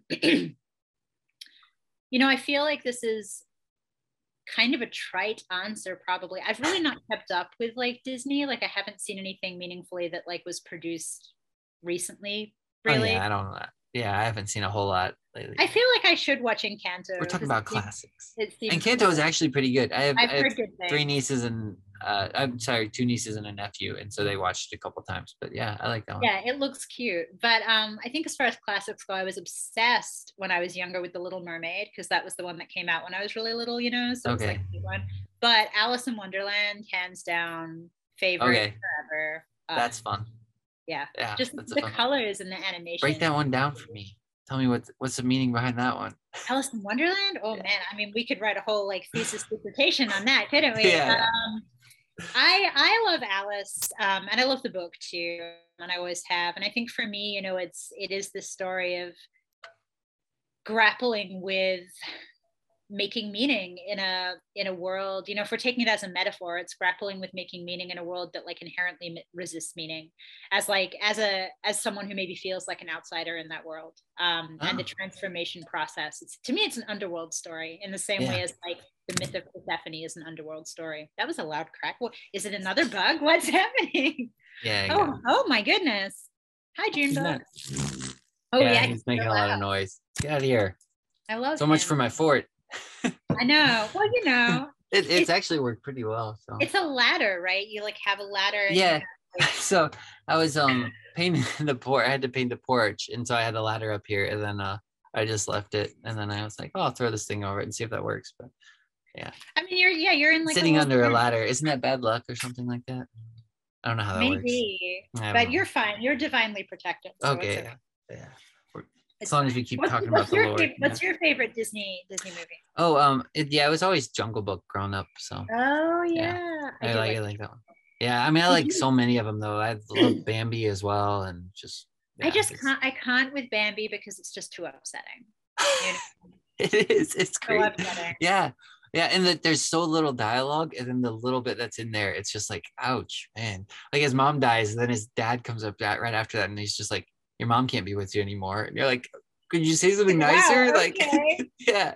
I know. I, I loved The Lion King when I was little as well. Mm-hmm. Like that was one of my favorites. But again, like these animal deaths, man. Like Disney's got to stop doing us like that. It's yeah.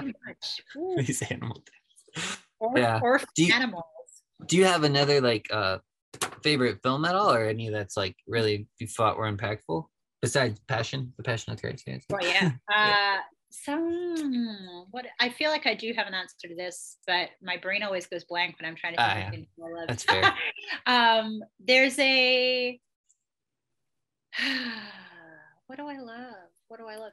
There is a there is a movie that came out in like the early 90s. It's it's kind of like a cult classic, you know, but I like a lot of those like kind of more arty cult classic movies. So there's a movie called Velvet Goldmine that came out um, I want to say it was in like the late 90s, probably. It's kind of about glam rock in the 70s, and it's got like this totally badass soundtrack, and it's sort of wound into all this like again there's some sort of mythology in there and some it's very wow. it's really aesthetic. I love that movie. It was Suspiria the horror movie from the 70s which is uh, also highly aesthetic. Um, that one's dope. Suspiria is great. I haven't heard either um, of those I'll have to check. So, I mean, if you like horror movies at all, if you don't like horror movies, Suspiria is not for you. But if you enjoy yeah. the horror genre, it's a great movie. It's about witches, in fact. Okay. So I don't know if I do. I don't think I mind horror as much as I do. Um, I don't really like slasher films that much. Yeah, yeah, yeah. That's why that's the that's the one thing about the passion that kind of gives me. It's just rough to oh, watch. It's yeah. Yeah, yeah, yeah, yeah. Yeah, I don't know why. I mean, I know it's fake, but it's still like, oh, it looks real. And it looks like. What about sucks. you? What are, what are your what are your go to movies? Um, I yeah, I don't know. I um, so I I always liked Hook. That's probably my one of my favorites. Hook and The Sandlot. Those are just fun. So good. Yeah. Hook is so good. Yeah. The, and um, then the scene, the scene with the um like the weird goo that's food, the food fight scene in Hook. Oh yeah. yeah. It's so iconic, you know. Yeah, yeah. I really like that one a lot. I feel like that one they really kind of understood the Peter Pan story as well. It's just mm-hmm. and then um lately for some reason I've watched the I've this my third time watching it through is the Green Knight. I didn't I hear such good things, but I haven't seen it yet. Maybe Yeah, this is mine. I gotta I, yeah, you should check it out. I mean, I really liked it. When I first watched it, I wasn't quite sure what to think of it. Um, but it's just pretty to watch too. It just moves Yeah. kind of slow, but then the I, then I watched it a second time and I was like, man, I really kind of like this. And then this time watching it through, I don't know, it just keeps growing on me. So Mhm. I don't know, it's moving up there on my list. But Yeah, no, I love movies like that that are like beautiful to watch. You know, it's like a world that is like beautiful to inhabit or like imaginatively inhabit. Yeah, yeah, The Green Knight's been on my list. I gotta, I gotta check that out. yeah, it feels like a fairy tale too. It's really kind of Yeah, yeah, I love that. It's- yeah, That's it's awesome. good. Yeah. Awesome. Yeah. What about books? Check- Do you have a book, a book that you love? Oh man, you're gonna ask me that. I have to bring this up. I was like trying not to bring this guy up because I'm like I bring him up all the time. Um, George MacDonald. Have you heard of him? No, tell me. Okay, he's my he's he's my favorite author. So I I hadn't I when I was younger I hated reading and I never read anything except Calvin Hobbes till literally like five years ago when I came back and started reading the Bible. So I just I had, still haven't read very much um other than what I was forced to read in school and then the Bible and then but then um he's a fantasy writer. He's like a Scottish fantasy writer. Oh, I think he died the like 1903 or something like that Wow. but um his book phantastes is just probably the best book i've ever read it i've read it like four times last year because uh, i hadn't heard of him at all and then i was i talked to a friend of mine who she was like sharing her story um and i had known her for a long time but she had just had a child and she died like on her the birthing table and stuff and so she was just staring like her whole traumatic story and then a guy who listened to it who i'm friends with now um, he said you should give her a book by George MacDonald. Um. I think she'd probably like it. And so I had never heard of the author before. And so I went to a, used bookstore and found like two copies of his book Phantastes. And I was like, well, I'll just buy one for myself and see what it's about. And as after I read it, I was like, man, this I gotta just keep reading this. And it's it's good. It's a it's called like a fairy romance or something. It's basically just Sky walking through fairyland and stuff. But what? This sounds dope. I definitely have to check this out. you should Oh, check it out and he's it's really good and he's um his theology it's it's really interesting too because i the more i kept studying the bible the more i and i was not familiar with any of george macdonald's theology either. And now i'm starting to get a little more familiar with it because i actually bought a book where i guess he had written some unspoken sermons or something like that. And i'm like and it kind of it just lines up with a lot of the way i think i've come to believe and everything as well. But he's really he's a really really good writer. Yeah it's it's a- Yeah, and he wow, has sh- he has short stories too if you want i really like the golden key was a and that's like maybe 70 pages long it's a lot shorter and it's a lot easier to read it's very um I'm gonna. I'm writing this down so I don't Okay. forget. Yeah. Because because I will forget. I forget Yeah. everything. My brain is. well i would i would send you a book i mean that's how much i like him because i i yeah so since, since then i've read. I've, I've read other stuff but i it, he's still my favorite i keep going back to him yeah i mean that kind of thing is is up my alley you know when i'm when i'm reading fiction for fun it's usually in that vein like more slightly more fantastical but with like a Yeah. phil- philosophical kind of like thread through it i mean like i loved cs lewis when i was growing up like the narnia books and all of that that's which cool of course is also like a giant christian yeah uh, myth likewise uh lord of the rings i loved lord of the rings when i was growing up That's cool. Yeah, Yeah. yeah. he's got a lot of. I think I like Lord of the Rings better than the Narnia series, maybe personally, but I don't. I did They're too. both good. I think I think like it was the world and the stakes were just more interesting to me. I think I think when you look at C.S. Lewis and C.S. Lewis's work, it's a little bit more clearly um a Christian narrative. Like not that that's a bad thing, Yeah. but like Lord of the Rings, it's a bit more expansive, I would say, Yeah, world wise, world building wise. but- yeah. This uh George MacDonald. So this is the book that uh I always like. I have my book bag behind me, but it's Phantastes with like Oh, very a, a ph. It's like ph Yeah, and yeah, yeah. so. But um, there's a back on on the back. It's got C.S. Lewis uh, quote from him. Oh, He yeah, says. I have never concealed the fact that I regarded MacDonald as my master. Indeed, I fancy I've never written a book in which I did not quote from him. Interesting. I'm Yeah. surprised that I've like never come across this person before. I'm like, yeah, it's weird. I hadn't heard of him either, and it supposedly he influenced Tolkien as well and stuff like that. So I don't. Yeah. I yeah, know. I'm gonna like immediately go and look that out. That's Nice. so cool. Yeah. Yeah. Let me know what you think. It's fun. And if you, yeah, there's uh, me and a few other of my friends have been trying to read through this book, and we've been like trying to talk about it as we're going through together. Oh, so it's fun. that. How Yeah. cool. You got like a little Do you have- going on. Yeah, yeah. Do you have a favorite author? Um I, I like so many, you know, that it's like a hard one to pin down.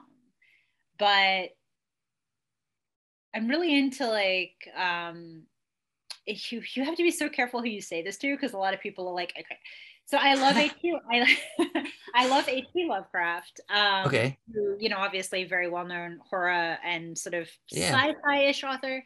You got to be careful who you say that to because people will be like, Lovecraft was a racist, which is totally true. Lovecraft was a racist. Um, like uh, my cousin Jonah, I think he would probably like to talk to you. He, he I think his is favorite author as well. So Lovecraft's great, you know, yeah. um, and was just so hugely influential on the development of like those genres, science fiction, horror. Mm-hmm. Um, so I do love Lovecraft. I also love uh, Jorge Luis Borges, who's like a he's write that one down for me. Borges, Borges is great. Um, mostly writes short fiction or wrote short fiction. He is very dead now. Um, but he's uh, I don't even know what what genre you would place it in. It's literary fiction, but it's it's in this very sort of um, philosophical, metaphysical space. And he that sounds fun. Yeah, his, his work's great. He's, he's, Brazilian, I believe, or was Brazilian. How do you spell that? Um, B O R G E S. G E N. G E S. Oh Okay. Oh, I see it. Okay. Yeah. All right. Nice. He's great. I'm looking at him right now. Um, cool.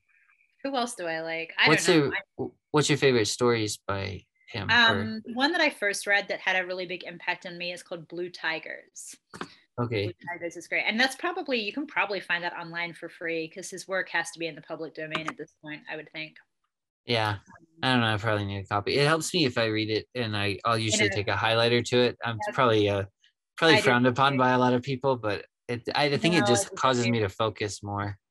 Is I'm that that's you're the same way. You, can I can I can I ask a like a slightly personal question? Are you yeah. like do you deal with like ADD at all and stuff like that? I don't know. I I've never been tested or anything, so sometimes I'm sometimes it feels like I do, but I don't right. know. Yeah, like even even reading the scriptures, like I the reason I never really one of the reasons I never read growing up is because I just had terrible reading comprehension, and so I could read a page and not even remember what I read at all. Mm-hmm. And so then when I started reading the Bible, I would go out to this big park area with my dogs and I just walk in circles. And I still do that. I go out there and just walk in circles and read my Bible and just so that. but it's for some reason being up and walking, I think helps me as well. So I don't that's know if that's an ADD thing. I have no idea, but yeah, I don't know. Yeah, for me, if I highlight text, it is definitely easier to like focus on focus, it. Um, yeah. And in fact, like when I'm reading the Bible, I'm usually reading it on my phone, like on an app, just because it's for some reason that's easier for me than a physical Maybe I just haven't found the right physical Bible. That's definitely yeah. possible. I don't you know. know. Yeah. Right, recommend me in the comments, people. What's what's a good physical Bible? All the ones I have are teeny tiny text, and I'm like, I, this is not gonna work. This is not working. You know? Yeah, you wouldn't like mine. That mine's like a, it's pocket size. yeah, that's the, what the I've text got. is really small. That's what I've got. And like, yeah. uh, you know, I will read from it, and particularly if I'm just trying to do like a flip through. But I find that if I'm really trying to like read from beginning to end a particular book in the Bible, I got to do it on the app because yeah. otherwise, it's just like yeah, yeah. Well, do you ever listen to it as well? No, I never have. Okay, that, I do that sometimes too. I'll just listen hmm. to it. Um, I have a. I found it at another used bookstore, but it was a CD set of James Earl Jones reading. The, oh wow! Yeah, the New Testament. So yeah, it's fun. That's cool. I like yeah, that. I can yeah. I can send you the files if you want. I mean, that'd be great. I, yeah. I think audiobooks are a life hack, you know, for real, real. Like yeah. anything, anything spoken. Because I'm a podcast fiend. You know, I listen to podcasts all day, every day. Yeah. Do you ever read? Do you read out loud when you do? Is this personal question? I don't. know. Okay. Um. I do that as well because I for some reason that helps me. Also, I'll. Yeah. I probably sound like, like That's no. That seems like it would be really effective for scripture, particularly like the just the act of like verbalizing as you read. Mm-hmm. Might have to try that. Hmm. Yeah, like I was doing that today when I was out walking and reading scripture, and I was walking yeah. by people, and I'm like, they probably think I'm crazy, but I'm just reading out loud to myself. Just you're like, I'm not crazy. I'm just connected. That's yeah, it, yeah, it helps me. Uh, yeah, I don't know what it it helps me remember or something. I, yeah, yeah, I don't know. It's, yeah, I love that. I love that. Do you find that you memorize stuff a lot as well? Um,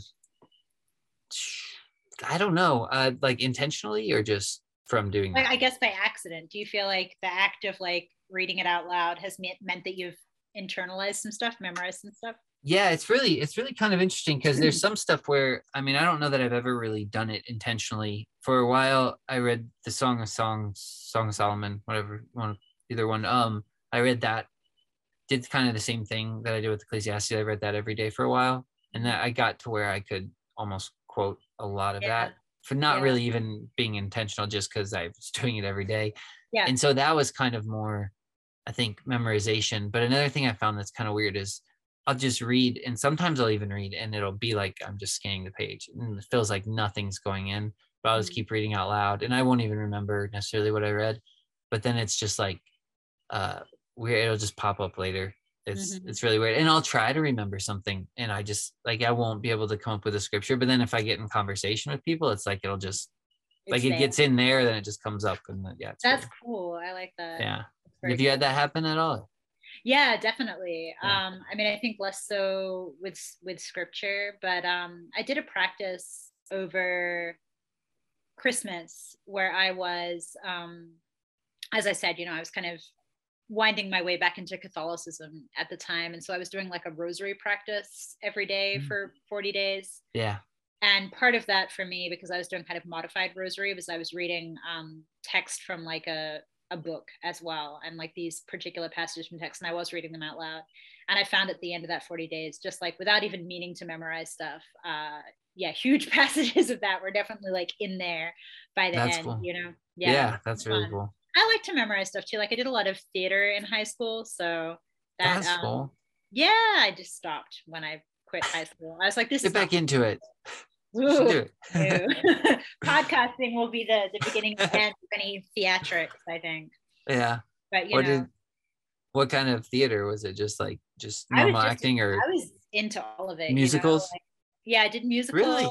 Nice. Yeah, I did musicals. I did um, theater sports, which is basically just like improv. I did um, you know more serious plays like any any opportunity to like be on a stage and inhabit a character i was there i was that's cool. fun yeah nice, nice. i thought i thought it's what i wanted to do with my life i was like i'm going to go to drama school and i'm going to be an actor yeah didn't happen, didn't happen. Oh. do you That's have a, did you have a favorite play that you did Hmm. I really liked. Uh, we did the Glass Menagerie by Tennessee Williams. I was really a big fan of that. I had to play the boy because I had short hair at the time, and I went to an all I had to play school. the boy you know, I was it was only women in my school, so they were like, we... "You've got the short hair. You're the boy." So nice. It works. You know, had to f- smoke a cigarette on stage. That was very exciting. Did you 14, really? I was 14. I was like, "This is cool." I'm a. But you actually smoked it.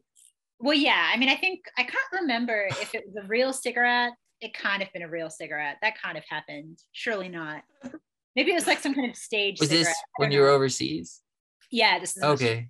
Mm-hmm. So they, so they, in Australia they give you cigarettes. Yeah, yeah, they're like yeah. you're 14, time nice. for a cigarette. Yeah, That's there you cool. go. Why not? The teachers are just handing them out. yeah, yeah, that's fun. No, it was great though. I, you know, I have a lot of happy memories from from doing that. I think it it is great for building confidence if you're like a young person getting out there and just yeah getting in front of a huge audience of people and do it. We did Midsummer Night's Dream. I got to be a goblin. That was a lot of fun. That's cool. That's fun. Yeah yeah, it was good times. Good times. But then do I you, kind of just started writing instead, and now that's what I do. Yeah. Do you write uh, uh like strictly poetry, or do you write other? No, no, I write short stories. I've like oh, wow. been working on a novel. I'm working really? on like a nonfiction book. Yeah. You got any teasers?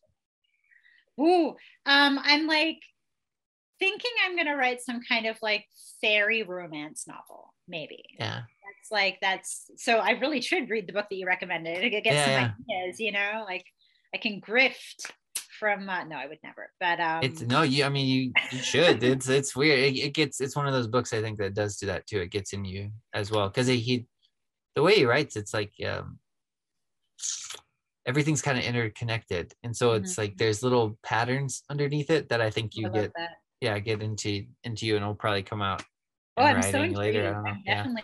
I'm definitely. I don't know. I'm probably talking it up too much now. You'll no, probably pick it up and be like, "What is this? This is nonsense."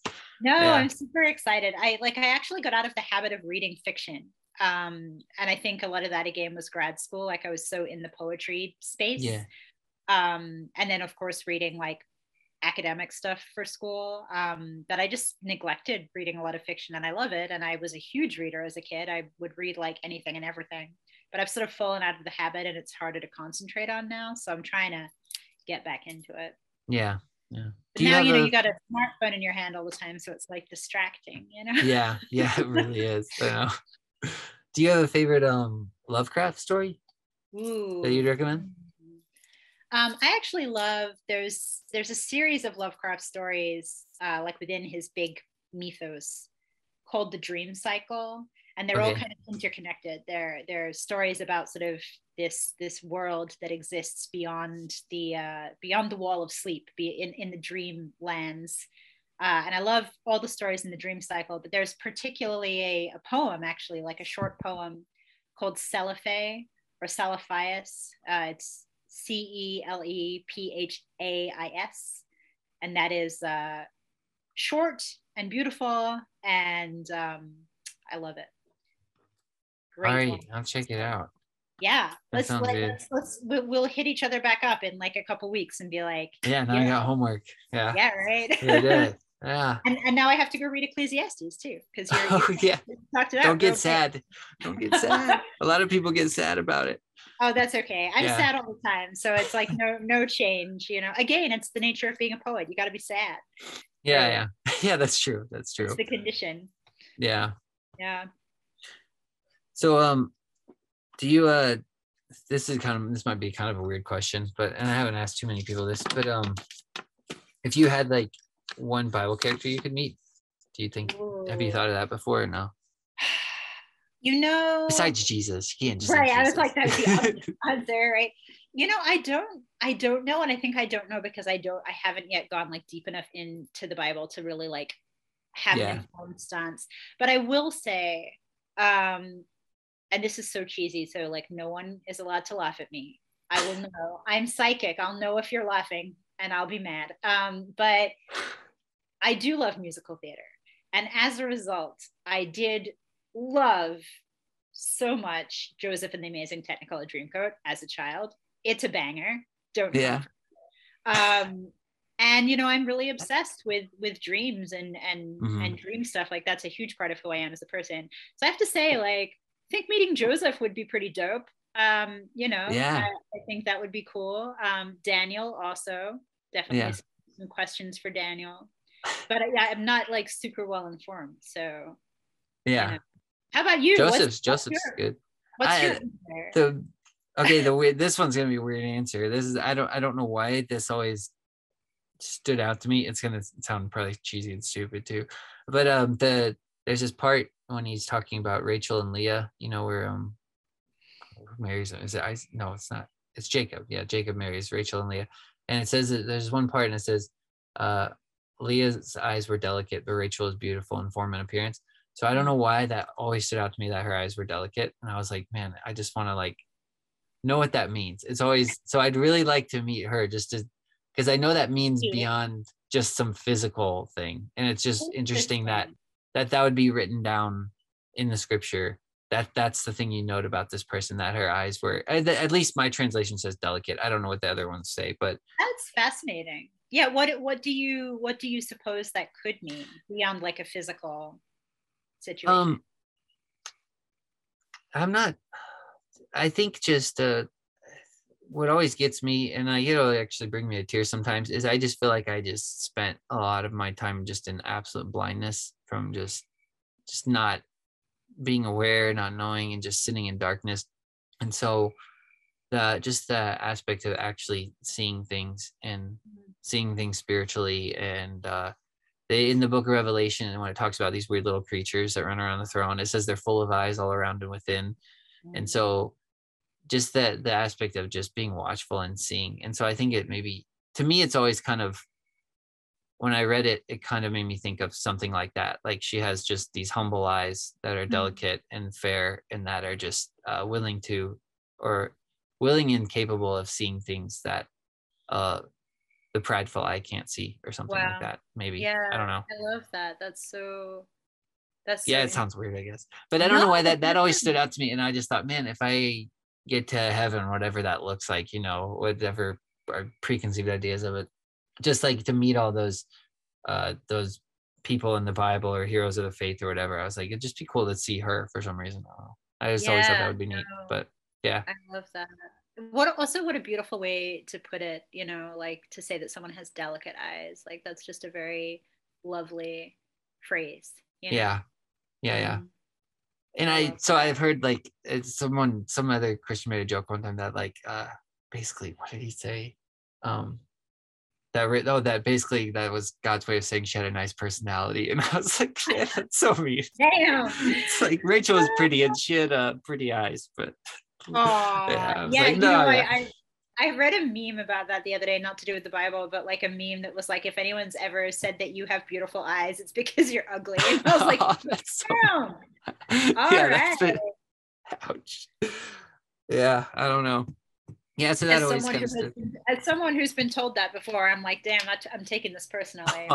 yeah, you know. So have you what what have you read so far in the Bible, if you mind me asking? Um, so initially my plan, right? Like I I started like a TikTok series about this, and I've stopped doing the TikTok series because full disclosure, I think when I started my like let's read the Bible adventure, um, I was just kind of being an ass about it. Like not deliberately. I didn't think I was being an ass, you know, but I think I was being like way cocky. I was like, I'm going to read the Bible. And for some reason, people will find my like dumbass thoughts about it really interesting. What like how arrogant do you have to be, you know? And no, so I, I mean, I think that's legit. I would I would love to hear your thoughts on it. Like I think everybody because I think everybody sees it um like everybody sees different things in it and I think that's can, totally, yeah, different things totally, get highlighted, different people, and yeah. I think that's totally true, but I think but I get what you're saying though. I don't. Right, sorry, I think like I think in I think in like complete honesty, I really. why did I think this? Like, it, this is only a couple of months ago, and I'm looking back on myself, and I'm like, oh no, oh god. Um, but I really thought that like my three-year undergraduate religion degree, philosophy degree, like somehow made me some like weird authority and I was going to be able to speak about any of this with like any sense of like knowledge or wisdom idiocy. But anyway, so that's like that's You're being too hard on yourself. Oh lord. but um so I the plan initially was to read it literally from beginning to end and to start mm-hmm. with Genesis and to go right through to the end of the Bible. And I started off that way and then multiple people I, you know t- to be totally fair people on the internet were way more receptive to this project than I thought they would be. Because again, most of my community, most of my like 11,000 Instagram followers are, are witches and like people in the occult community. So I thought people were going to be freaked out by this. But way more people than I thought were like, this is very cool. You totally should do this. But I also got a lot of advice thrown at me. And one of the things that I heard over and over again, totally fair It was like what are you doing? It don't don't read it beginning to end. Like that's not how we go about this. And i was like what do you mean that's not how you go about this? Like my brain requires rigid structure and if it doesn't have rigid structure i won't do it. And they were like no you can't it's, it's all wrong. Don't do that. Um, and so a couple of people recommended that i do um, that i listen to the bible in a day podcast which is a catholic podcast but they have like a particular reading plan that they do and they read a particular section of scripture every day um, sometimes from kind of different parts in the bible and you you read along with them and then by the end of the year you've done the whole thing.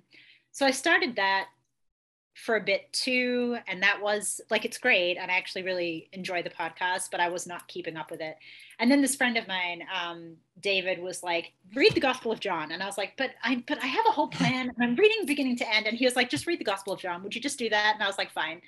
Um, and so then so i read the gospel of john. Still haven't finished genesis man. I'm slogging through it. I don't know what it's it is a long book yeah. Dude i i've it's so it's so packed full of stuff too. I mean it is just the, the depths of it is just yeah. Yeah when you read it the first time you just kind of read it. I remember reading it and thinking like what the hell is going on here? Like i read genesis i'm like is that all you could say? Like this is the creation of the world and you but then the more i read it i'm like the more i dig out of it. It's just crazy. Totally. and it's really like laying out i feel like foundational things absolutely. that, yeah so, so it's I, it's I hard. Need, i need to get back on that. But like you said it is very dense. And i think yeah. like like I forgot, you know, from being a child and like occasionally going to Bible study and stuff, I had forgotten how many of those like children's Bible stories are from Genesis and it's just from yeah. Genesis, you know. So I got a little bit bogged down in Genesis. didn't didn't finish yet. Um Did you get to Joseph? I didn't. I didn't even make it to Joseph. Oh, okay. Like, what am I Well, doing? Just skip ahead. Just skip. Skip to the end. Um, Yeah. But then, so yeah, I read Gospel of John. Still working through Genesis. Um, I think I reread Song of Songs because I had read that all the way through before, and I just think it's very beautiful. I think It is. dipping in and out of Psalms. Um, Mhm. Read all of Romans Yeah.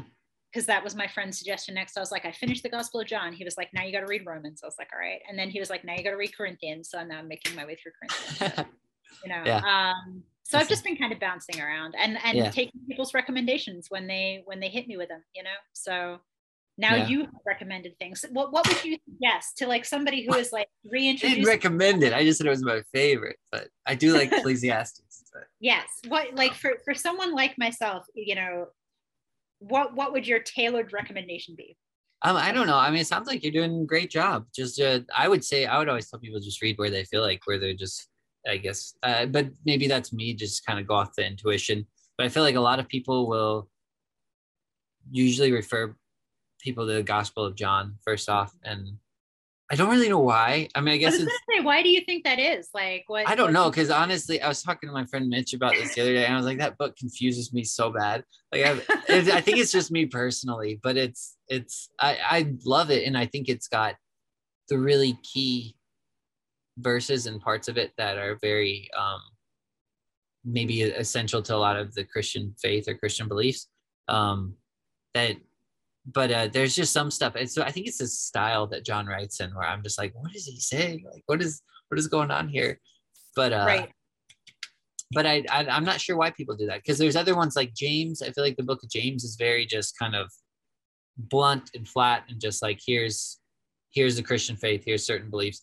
So I'm like, I don't know why people don't really refer people to James more than John, but maybe I don't know because I guess there's some there is something just magical about the book of John too, though. It's just like it's got Right. Jesus, it's got all of it. yeah. Right. it's It's, good, yeah. everything, everything's in there.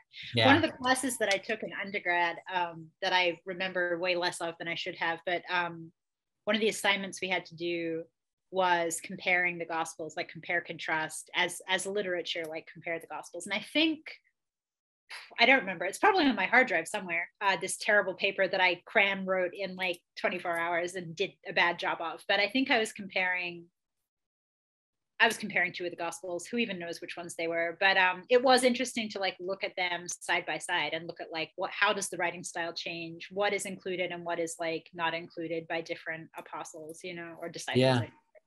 Um, yeah, I don't know. It's it's it's fascinating. You know, the Bible is a fascinating text. There's so much in there. Mhm. Um, spiritually, but also in terms of literature and also in terms of history and you know, yeah. Yeah, yeah. Yeah, and it can be read so many different ways too. Just like you can read it, like you said, historically, poetically, all these things. Yeah, Mhm. uh, parabolically. I've used that Yeah. word before. Is that a word? Yeah, yeah, Yeah, that's a yeah. word. th- yeah, there's this part where um Jesus says that, where he's actually given the parables, and I, that's one part that always stood out to me too. Is he says, um, it's, it makes some comment. It says he spoke to them in parables, and without a parable, he did not speak to them. Hmm. And for some reason, in my mind, when I read that, I took that to apply that to everything, which Hmm. hasn't really steered me wrong yet. But I know it's in context, it's speaking about just him probably talking about those parables in that passage. But um, so far, reading it that way seems to actually be helpful. Like um, Hmm. even go even back to Genesis, a lot of the stuff written, like it makes more sense almost if it's written as uh, not just a parable or not just a metaphor, but like something true, but it also applies as a parable or can map Yeah, onto other yeah. things. Yeah, yeah. yeah no i think that's i think that's really interesting and really valid i mean it's interesting because i've something i had never really been introduced to prior to you know the past year probably is the more like literal biblical interpretations and again i think some of that is because i had never moved in protestant circles and certainly i mean i you know i hate to say it because i'm not an expert and i don't know that this is peculiar to american protestantism but it does kind of seem to be this like very literal interpretation of the bible you know Yeah, yeah. Um, that that's a lot of my complaint with it sometimes, but yeah. yeah Um, and you know but, maybe I should. know, but it's fascinating at the same time because i had just never spoken meaningfully to people who did read the bible that way. You know like i think the kind of christianity that i grew up around was much more like everything is kind of a metaphor and like it's not literal and it's not supposed to be literal. And so speaking to people who hold that different view has been fascinating you know like really really interesting to um, yeah. encounter that kind of rhetoric. Um, yeah. yeah i don't i don't know how i feel about it personally but yeah it gets it gets tricky because there's some parts where i really enjoy it. I mean i kind of enjoy all of it. Like even when it comes to the whole six day creation thing like that's when it gets a little tricky. But then there's some people that are very they really really take it at six days. And the part of me just likes that. I'm just like yeah why why not? I mean that's the way a child would read it. You tell a child the story they'd, they'd be like yeah it's six days. And then i'm like i don't know. There's a part of me that likes that very literal reading. But then there's other parts where i i really i don't know i don't like when people stop there i guess yeah like, like I, yeah if, if i do think things kind of needed that's a good perspective to have but i like that uh, it can be literal and symbolic and metaphorical at the same time or whatever. And right. and some some of it though i don't know how you make literal like some of the stuff in revelation i'm like is there a dragon? Is there really a great fiery red dragon? is. i mean i don't know. That would be cool. From, i come from a witchcraft background. I'm like dragons? All right. I can yeah, yeah. i can i can get behind it you know? Yeah. like um in, in some ways in an apocalyptic scenario a literal dragon you know that'd be pretty cool. Might in a weird way be easier to deal with, you know, than some like metaphorical dragon, you know. But then you fall into yeah. like the dragon is a politician, and that's a really good way. That, yeah, that's a really good way to put it too. Like that, it is it is easier to to deal with than a metaphorical one. That's one thing I think that got that would get me in the past too. Is I'd be, I'd be reading it and I'd be like, okay, if it is literal, I'm probably not going to miss it if it like when it comes to pass. If it's right. a literal dragon, um, I'll probably see it. But if it right. is metaphorical, I'm like, well then. It'll be on the news. I feel like if it's metaphorical, um, you know, in a in a weird way, that becomes more of like a more dangerous because then you know you do have all of these people in in fringe cults who are like no the apocalypse is happening right now and it's yeah. like the dragon is this specific person and i'm like is it though yeah. or you know ooh, i don't yeah. know but I don't know. Yeah. I don't know anything, honestly. Like I, I that's how I feel all the time too. I know nothing. Yeah. I'm just I'm along for the ride and I'm doing my best. yeah. Oh Lord. So do you have a a certain part like you're you're thinking about reading next or you're drawn to next or um, you know, I've been slacking a little bit, full disclosure. Um, I'm not. I'm not like trying to force you into it. No, no. I'm just, okay. This. I'm just curious. Like getting me back in the zone. I don't think I finished Corinthians. Maybe I did. Um, I need to finish Corinthians, and then a couple of people, you yourself, and then a couple other people had mentioned Ecclesiastes actually. So I'll probably go there next. Um, and then Ephesians was mentioned to me too. So I thought about like diving in there. Um, and then I'm not sure, you know, like part of me really wants to read Revelation actually, but I but yeah. I also feel like that's sort of like feels like jumping to the end prematurely. I feel like I have to work my way up there. Yeah. You know? Yeah, it seems to be like, but and this may be just maybe just personally, I don't know. Revelation seems to be like a a collection of all the scriptures. Like he, John seems to be pulling out different ideas or patterns throughout the whole thing. I mean, I think you'd enjoy it. It terrified me as a child. I hated oh, I it. bet. Oh yeah, my gosh. But then uh, there's but now reading it, it's like one of my favorite books because I feel like it's just rich with like symbolism and uh, I'm, not that I understand it at all. Like it's one of those I read and like sometimes I just gotta shut my head off because I'm trying to think about it too much or like make something out of it and I gotta slow you, down. How would you describe the book of Revelation? Like is it is it supposed to be a book of prophecy? Like that is it basically, right? Yeah. So I I my friend another friend of mine, Craig, I was talking to him the other day and I used this term and I didn't even realize it was a weird term necessarily till he asked me about it later, but I, I said something about like a prophetic pattern. Hmm. And so I feel like, but I used it in a way like almost like, like we say history repeats itself. It's like hmm. a lot of just stories end up being hmm. prophetic patterns because they're just hmm. patterns of reality, how things work. So I think Revelation right. is kind of, to me, it seems that to be written in that way. Like even when you talk about like the Antichrist or the beast, like I think in one of the gospels of John, not the not the gospel of John, sorry, one of the epistles of John, he says like there's an antichrist, but he says there's also many many antichrists. Yeah, yeah. So yeah. I think it's kind of the same thing in Revelation. Like I'll say the the like the this beast or whatever could be like you said it's metaphorical, so it could be this person over here. It could at the same time be this person over here. It's like yeah, whoever yeah. because he used uh he's just using a uh, like a title, like someone who's acting beastly or something, or um, and not not in like a uh, uh not not in like I guess um uh sense of like just indulging in passions or something like that, but actually um de- biting and devouring or something and uh, mm. so you can kind of see that and then there's the harlot who sits on many waters when i was when i you when you always hear about it i think because i was maybe in more protestant circles it almost seems to be more literal and you're looking yeah. for a very finite like it's gonna be this person or the harlot's gonna be this or it's gonna be that or the beast is gonna be this 666 it's gonna be a microchip it's gonna be this and it just seems right. to be like a uh and overarching idea. Like 666 to me is just because it says it's the number of man.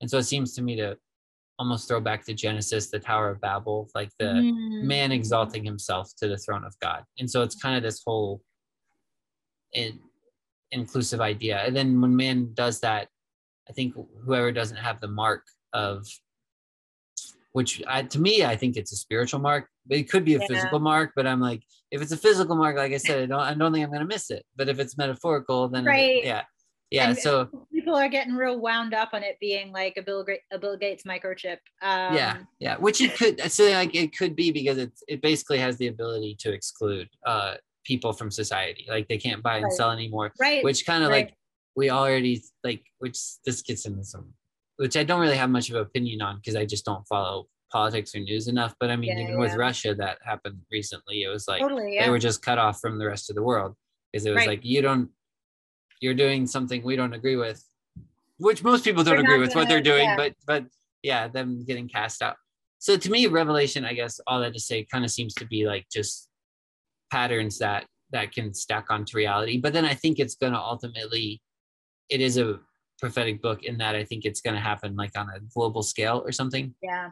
It's like even with the Antichrist and Hitler, like Hitler was kind of one, it, a Antichrist totally. or something, and then yeah, but it's gonna I think keep escalating till it happens. That's maybe that's just my personal like a, opinion. In a broad, yeah. like worldwide sense. Yeah. Yeah. I mean, look, I I'll say too, like I I have noticed. Now I'm gonna sound like a crazy person. I have noticed in the last couple of years so many more people really grappling with their spirituality in very like intense ways and a lot more people kind of like coming back to christianity people who like you would never imagine would go that direction like when i started doing it so many people came to me privately and they were like me too but don't tell anyone they're like which is kind of wild um and then also i think we are like seeing on a global scale some really like whack stuff is going on you know mm. like all like it, it I feel like it's an open joke at this point that even people who are not conspiracy theorists and who aren't like alarmist and paranoid, like we're all kind of looking at each other and we're like, what's what's next? yeah. Like what's happening here? So I mean, I've been joking about it, but like, man, maybe it is the end times. I don't know. Like it's yeah. stuff's pretty whack. Like it would not entirely shock me if we were gearing up for some kind of big shift and you'll see people in the new age community talking about it as like the big shift or like the great awakening or whatever yeah this is like the same language for the same stuff really different yeah. language for the same stuff mm-hmm. i don't yeah know. yeah even if it's not the end of the world it sure feels like it's the end of something like we're coming yeah, into like, a new yeah it, it's a it's a transition for sure i would yeah. say um, i mean even just the pandemic is it has been a transition oh yeah one state and another state so yeah yeah. it's patterns like you said. It's, it's this is not humanity's first rodeo by any means but um yeah. Well if you read it i mean i would love to hear your thoughts on it. I think i think you'd have a good perspective and don't beat yourself up about that. Yeah you like, know like my my little human dummy brain is doing its best with so what uh, what'd you get out of john I'm gonna ask you. What I get out of John? Yeah, yeah. Um, what, what are your thoughts on that? Or or Romans? What have you read so far? Which what do you? You know, like I think the biggest thing, and this is gonna sound cheesy, probably. I think it's I think it's hard for someone like me, um, particularly not being raised in a very like biblical framework it is hard for me not to like resist on an intellectual level some of the things that I've come across. And so with John particularly, um, sorry, not John, with Paul particularly, mm-hmm. um, like there are definitely parts of Romans where I was like, buddy. like, I don't know. Like, my my intellect is like i don't think so you know yeah and I was, you know i was talking to a friend about this and i, I was like i don't i just don't know about paul and he was like well what was your problem with paul and i was like man paul is like very caught up on circumcision i just don't know how i feel about it like i don't think that that doesn't impact me personally um and you know he's very smart and very insightful and he was like well you know what if we don't think of circumcision in a literal sense but we think of it as like spiritual circumcision and i was like okay all right you've you've cracked that open for me like a nut. I see. All right. Wait, but can you say more about that? What is, what does that mean exactly? So, and I probably will do a botched job of this because, like, again, not an expert, but um, I had been reading those parts of Romans and just sort of feel like, you know, there's this part of me that's still like such a cynic, you know, and so like I'm reading it and I'm like, damn, Paul's just like real obsessed with wiener, wieners. Like, what's that about? Like, can we just like let it go, Paul? Like, it's fine. Like, that's a quote right there. Um, Paul's just real obsessed with wieners. Oh man, the Christian internet's about to cancel me. But um, no. you know, and and so I was just like, I was being like in my brain, like riffing about it, you know, and being like, ooh, like penis jokes. Yeah. Um, and then I'm explaining this to my friend. I make penis jokes all the time you know, don't we all? Um, and my friend was like, yeah, but like he's he's even saying in in uh, Romans that like it's not it's not about the physical act. It's about like what you know like when you accept christ into your heart like that is the like spiritual circumcision and you don't have to go through like the physical act of circumcision as you might have done like in the Jewish tradition, because like embracing Christ and like you know following Jesus is like it's doing that spiritually. And I was, I was like listening to this, and I was like, I'm very stupid, and you're really smart. like, I was like, this makes so much sense. Like, oh, good, I see, I see. It's a metaphor. All right. Um, but you know, weird metaphor though. it's a little bit of a weird metaphor. You know, I did I did not get that. And so I think like yeah, as yeah. making my way through the Bible, there's gonna be a lot more of that where like mm-hmm. my initial, you know, 21st century primarily raised liberal like politically and socially like those parts of me are going to naturally like rebel against some uh, of it in there, you know, because there yeah. is a lot of stuff in there that comes across as pretty anti-woman. And there is a lot of stuff in there that's um, you know, dated and doesn't, you know, I mean, I'm I'm always gonna have a problem with like the yeah. stuff that comes across as like anti-homosexuality, for example. Yeah. But I think that there I think it's a humbling experience to read because there's also this in the background, there's this spiritual thread. And yeah, I think straight up, I do think it's the Holy Spirit. And I think like that the in where the intellect bucks against certain things, there yeah. is something else working in the background. And that's been the biggest takeaway for me is like how that happens as you're reading. Yeah. And it's kind of blown my mind. Yeah, honestly. that's cool. Yeah, yeah, there was this quote one time I, I can't remember who said, I think it might have been Heidi Baker, I think. I don't know, some I think she was like a minister in Africa, but she said this quote and it was like, sometimes God will offend your mind to get to your heart or something mm, like yeah. Wow, I love that. Yeah. yeah. And I mean, yeah, sometimes, is... sometimes that's the way, right? Because mm-hmm. like, what's going to stop you and make you contemplate better than having that response of like, you know? like yeah, yeah if you're reading something, anything, not even just the Bible, if you're reading something and you're like nodding and agreeing with all of it, like, is it really working on you in the way that it needs to? Probably not, you know? Yeah. Yeah. So I love that. Yeah. Offends your mind to, uh, to, to get to your heart. Yeah. Yeah. That, that's dope. I love that. Yeah, that's I don't know. That's why I was asking you too, though, because that circumcision thing. I'm like, it's just I, there's something about it I don't quite get. I'm like, even if it's just a a metaphor or something. I'm like, I don't understand why that was the sign given. Like, I'm like, oh, like out of yeah, all the I things, it, it, did seem like a weird thing. Yeah, like how does that map onto my heart? Where I'm like, oh, okay, this this makes sense to me now. I, right. Like, it, it makes more sense, I think, to read it metaphorically. But I'm like, I'm still like, I don't know. Yeah. I guess Go. I guess when you place it in a historical context, it also makes sense. Oh, okay. Um, potentially like i mean again like not an expert but like when you when you take it as like here's this new church um, being built and and this tradition growing up out of the roots of Judaism and and trying to separate itself from Judaism and so it's kind of like you know well you know Jewish people do circumcision but like Christ died for your sins so you don't have to do that anymore and you don't have yeah. to mutilate yourselves bodily like I guess that makes sense uh-huh. um, uh-huh. In that way but yeah, I mean, that definitely just like it kind of gave me pause because up until then, I was like very much reading the books of the Bible that were just like, you know, we're going to talk about Jesus's life and like all these things that Jesus said and did. And suddenly it's just like this hardcore like yeah. theology about circumcision. And I was like, well, it's kind of blindsided me a little bit, honestly. Like, all right. Yeah, he comes in guns blazing. Doesn't he really does. hold back. Yeah. Well, Paul is, uh, you know, he's not uh, taken any prisoners. He's just like, I have feelings and I have thoughts. I'm going to share them with you.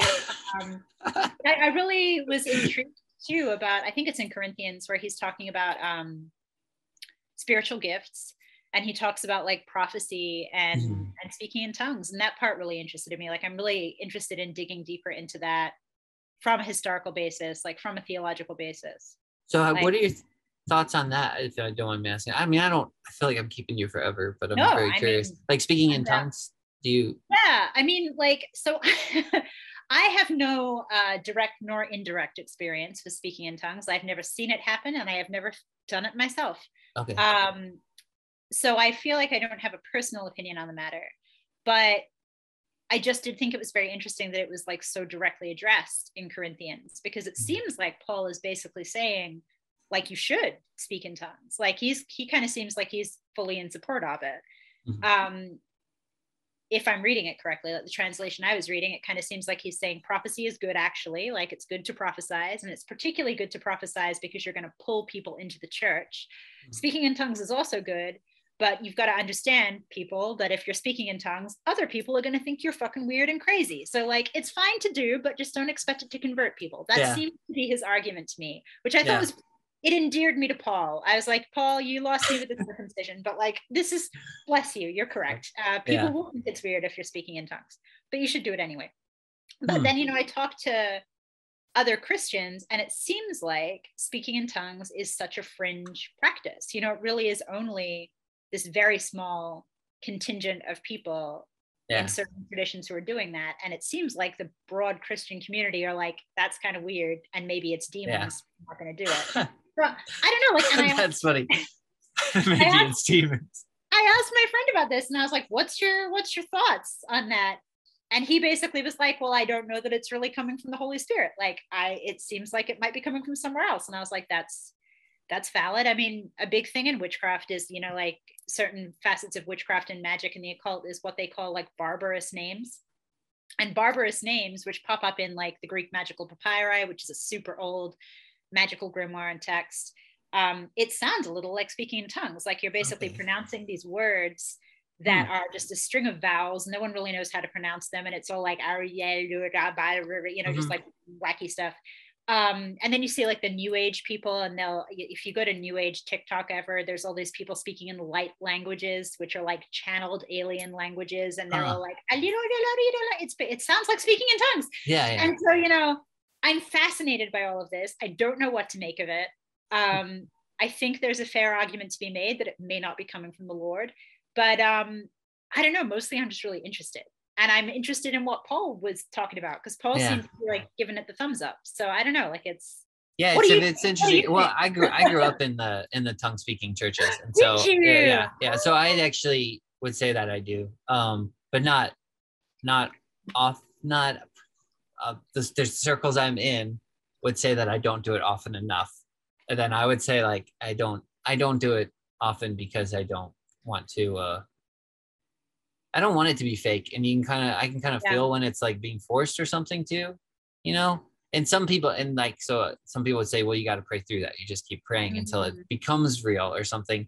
Um, but then what what interests me about it as well is because so I had a and my like great it was my well so my grandmother's aunt was actually a witch um mm. and she and i heard from i heard that she actually used to speak in tongues as well but to like in not a christian way she would pray to other spirits in tongues yeah. and so it seems i'm not i'm not sure what to make of it like intellectually the the concept of speaking in tongues and i do think it gets perverted and people can do it like totally. with anything where it's not actually of the god or not of the holy spirit right and then the circles I'm in too, there was a, a thing where um like the really charismatic circles would say like so there's the baptism into Christianity and then there's the baptism of the Holy Spirit and they would mm-hmm. say you're not baptized by the Holy Spirit unless you speak in tongues and really? I don't agree with yeah and I don't agree with that at all and huh. so there was kind of this thing like that's the evidence of you speaking of you being baptized with the Holy Spirit is you'll start speaking in tongues and so they'd almost kind of I remember being really little and it kind of felt like that they would just tell you to just start making up words. And yeah, very... I mean, that puts a lot of pressure on you really to, to essentially make it up, right? Because otherwise, like, oh, heck, I'm not like properly baptized unless I'm like, yeah, yeah. Yeah. Yeah. And you, yeah. and you want it. And I mean, I think there's probably some utility that too, because it literally is just, uh, I mean, it's rattling off something that's not in here. So I mm-hmm. think, but to me, I think that's kind of the utility of it as well as like that. It, I'm not um I'm, you're really trying to pray from like an inner place rather than uh there's a I don't know there's a type of childlikeness to it I think as yeah, well like where you're, you're not, not really in your head maybe and you're just kind of like channeling it through. I mean yeah you're really you're focusing trying to focus all your attention on on loving God well, and letting out like, letting something ecstatic, flow out of your mouth. right? Like it's an ecstatic practice essentially. Yeah. like that's what they would say I think in in the parts of the spiritual community that I've been in, like it's that direct spiritual experience. I mean, that's yeah. very appealing to me. Like I said, I've never done it. What does it feel like for you when you're doing it? Um, it's, it, I mean, it, in the, in the parts where like I can tell, like I said, where I can tell it's actually like real and stuff. It's, I mean, it's very, I, I enjoy it. I enjoy it a lot. And I think, I do think it, it's, it's helpful. Like, I think it's kind of strengthened something inside of me. It's, it sounds weird to say it, I guess, but, uh, I mean, it doesn't. It wouldn't sound weird if I was like saying it at my church or something, but right, you know, it's right. like to other people, I, I get, I get that it sounds weird. Um, and I don't know. It's, um, I would definitely think it's a. I would consider it a great tool, but I mm-hmm. don't have. Um. So there's also praying in tongues and interpreting, and I've mm-hmm. seen people mm-hmm. do this before in churches, like where one, and and you could totally argue that this is completely made up. Like anybody can argue this. There's really no way to prove it. As one person right. would pray in a tongue and nobody would understand what he's saying because it just sounds like gibberish. Like it sounds right, like, right. like a freaking moron. But then someone else uh, like would hear it and they'd actually hear it in their own language or they'd hear wow. it in English or something. And so then they'd give the interpretation of it. Um, huh. And so like you could say they're just making stuff up and that probably happens a lot as well. People just being sure, charlatans yeah. and like, hey, we're going to play this trick but I do think there's a there's a real aspect of it as well. I've heard of people um, back uh, like a long, long time ago, people would when they hear you speak in a tongue, like if people started speaking another tongue, they'd try to listen to hear what language it sounded like, and then they'd send you as a missionary to wherever they thought it was. I don't know That's if that was wild. actually. Oh my gosh! I don't know if that was helpful or not because I'm like I don't know what happens when you get there if you just pray in tongues all the time and see if it works. Yeah, can you imagine that? Can you imagine like well, we think you maybe we're speaking French, yeah. so we're gonna speak in France, see what happens. Yeah, there's a there is like weird stuff too though. Like when I or like when I'll actually do it, like though, there's been times where I've noticed where it'll change. Like I'll be praying and like I don't know what I'm saying and it just um but then it'll change and like uh I'll start using different vowels or harder consonants or something. I don't really know why. Mm-hmm. And another thing that's strange is I have a terrible time rolling my R's, but then whenever I like start praying in tongues, it's just easy. I don't I don't know why. Wow, that's fascinating. How yeah. interesting. Sounds like I'm making it all up, probably. No, it, but, yeah, yeah. You're, you're, talking to someone who like I got demons. Has, right. no, I'm just kidding. We're good. We're good. Yeah. yeah. Oh man, yeah. Yeah, it is. A, it is a touchy subject though. But it, and the other thing too is it's weird. Um, because I've met other people too where they really, really wanted it, and they, and they like, and they just would pray and try to pray in tongues, and it just wouldn't be there. so they just would, yeah, yeah, yeah, yeah. But then eventually, maybe it does. I don't know. And so, I, yeah, I don't know. It's it is kind of a touchy subject for some reason. I, I don't really know why. I guess because yeah. it feels very, very new agey and weird and Wait, yeah, right. But but it's so weird because like it it does. I agree. Like I think it does seem that way, and it does feel that way maybe to people who don't practice it. But then you look in the Bible, and it's right there, like in this very conservative book of the Bible, where Paul's just like, "Yes, do yeah, this, do this." Yeah, yeah. And everybody, like pretty much everybody's like, "We're not going to do that, though." Actually, like that's that's a bit much. Yeah, yeah, yeah. It's weird. I don't know when that when that developed when they when they were really pushing against that. I don't, and I don't know the reason why.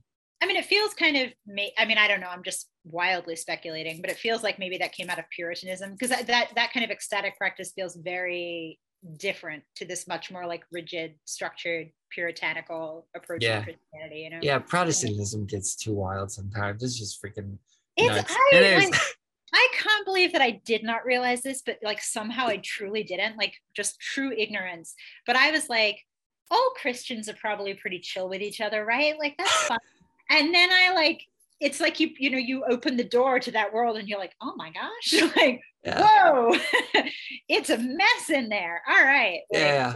Yeah. I heard of one service that was it was actually in in like the town I live in. I I wasn't there, but I heard uh, this one girl was telling me she um she got a little bit turned off to Christianity. I think for some of the reasons well, that she went through. That but they had one service and it sounded to me like they were having communion. I don't know if it was probably a Protestant loosely based communion where it's like just Right, bread like and whatever juice up there. or something Episcopalian but they ended up having a food fight with it and i'm just like that seems really wrong on like all levels like you should that's oh too no. far too Yeah, I far. don't know about that. Yeah yeah don't Let's don't just- i mean Throw some of the body and blood of Christ around. Yeah, yeah. and i could be totally wrong and maybe it wasn't the eucharist like maybe it was uh maybe it was a just food and they just had a food fight but even still it's very strange. Like I feel like food fight in a church is is a bit weird. You know. Yeah, yeah. like, Yeah. No judgment, but a little. yeah, I don't know. It's it's wild. I think like Yeah. what I'm what I'm hoping to do this year, in all seriousness, is like go on a little bit of like an adventure odyssey and just like see, you know, just like talk to a bunch of different people, attend Mm-hmm. like different church services, and kind of see what vibes with me and and where I'm kind of led to go. And I think yeah I think that's what I'm supposed to be doing. And Hmm. maybe maybe I'll turn it into an ill-advised TikTok series. We'll see what happens. yeah there you go yeah it sounds like you got good friends around you too that are really you know, I'm really so- lucky. I'm very lucky um, to have a great core group of friends that I've been friends with for years, and also to have had like many wonderful people pop up into my life in the past, you know, wee while to kind of, I don't know, like it's weird. So many people who are from my kind of background, I feel like get very offended when people are like, "I'm going to pray for you," right? Like it's it, it's that it's that anti-Christian stance where it's just like, "Don't pray for me," and it's very defensive if Yeah. someone says they're going to pray for me, I'm like, dude, for real, thank you. Like that Yeah. actually means a lot to me. I, I think that's a very wholesome and lovely gesture. Um, and I don't see it as so many people that I know see it as an attack, you know, like, uh, and maybe sometimes it is meant that way. And maybe there are people out there on the internet who like say it in a gotcha kind of way, but I think it's lovely. I appreciate being prayed for. If anyone's listening to this and you want to pray for me so that I don't fall apart and implode my life, in bad ways, that would be great. um, but yeah, you know, I'm I'm super super happy that we met and that we've had this wonderful conversation. yeah It means a lot to me. So thank you. yeah you. this has been great yeah before i can i can let you go but but can i actually pray for you before you go yes, I would love that. Okay, all right. So I'm putting you to the test now. No, but um, it's your uh, what was that called again? Your the thing you deal with the chronic pain that you have. Oh yeah, yeah, yeah. Um, you can just call it EDS. That's that's the short, EDS? the short name. Mhm. Okay, all right. Can I actually do that now? Would that be fine? Yeah, no, I would. Okay, I would love okay, that. Thank right. you. I might Okay. look awkward, but I am appreciating. No, it. same here. I probably will. So. Who knows if my prayer may be awkward too. I tried to pray once more. We were doing a Zoom call and like reading the scripture, and I was like, I'm gonna pray beforehand. It was just like nothing was there, and I was like, man, I hope this goes better than my prayer. It's so That's so bad. funny. All right. okay. All right. Father, we just come before you right now. I thank you for Celeste, and I thank you um, that you're leading her and guiding her, and uh, that you have your hand on her. And I thank you that you love her, and that um, you just surround her with your presence and your goodness. And I, Father, um, I just thank you that you've put your spirit inside of her, and that you're quickening and giving life to her body, and um, causing this EDS to just disappear, and for healing to come and for her to be well, and for all pain to cease, and for all pain to just go in the name of Jesus Christ. And we just thank you for your love and your compassion. In your name we pray. Amen. Amen. Thank you so much. Thank you. You're welcome. really- that means a lot to me. This has been such a great conversation. Yeah, Um, Thanks. Yeah, I've really enjoyed it. Very this. This excited for maybe people who follow me to watch this and be like, she's lost her mind. But you know what? I haven't lost my mind. Well, I, I can send this to you, and then if you um no, it's I'm everything I said. I stand behind. I I'm I brought my full self to this chat and I stand by it. So all right. Sounds good. Well, you have a good night. It was great talking to you. Thanks again for doing this. Yeah. Thank you so much. Let's so. uh we'll we'll keep in touch for sure. I'm gonna go order that book. So oh okay, yeah. Yeah, I'll order those too. I got them written down. So have All a right. have a wonderful night. Enjoy battling the June bugs. yeah, yeah, in my fort. All right. Have a good night. Bye.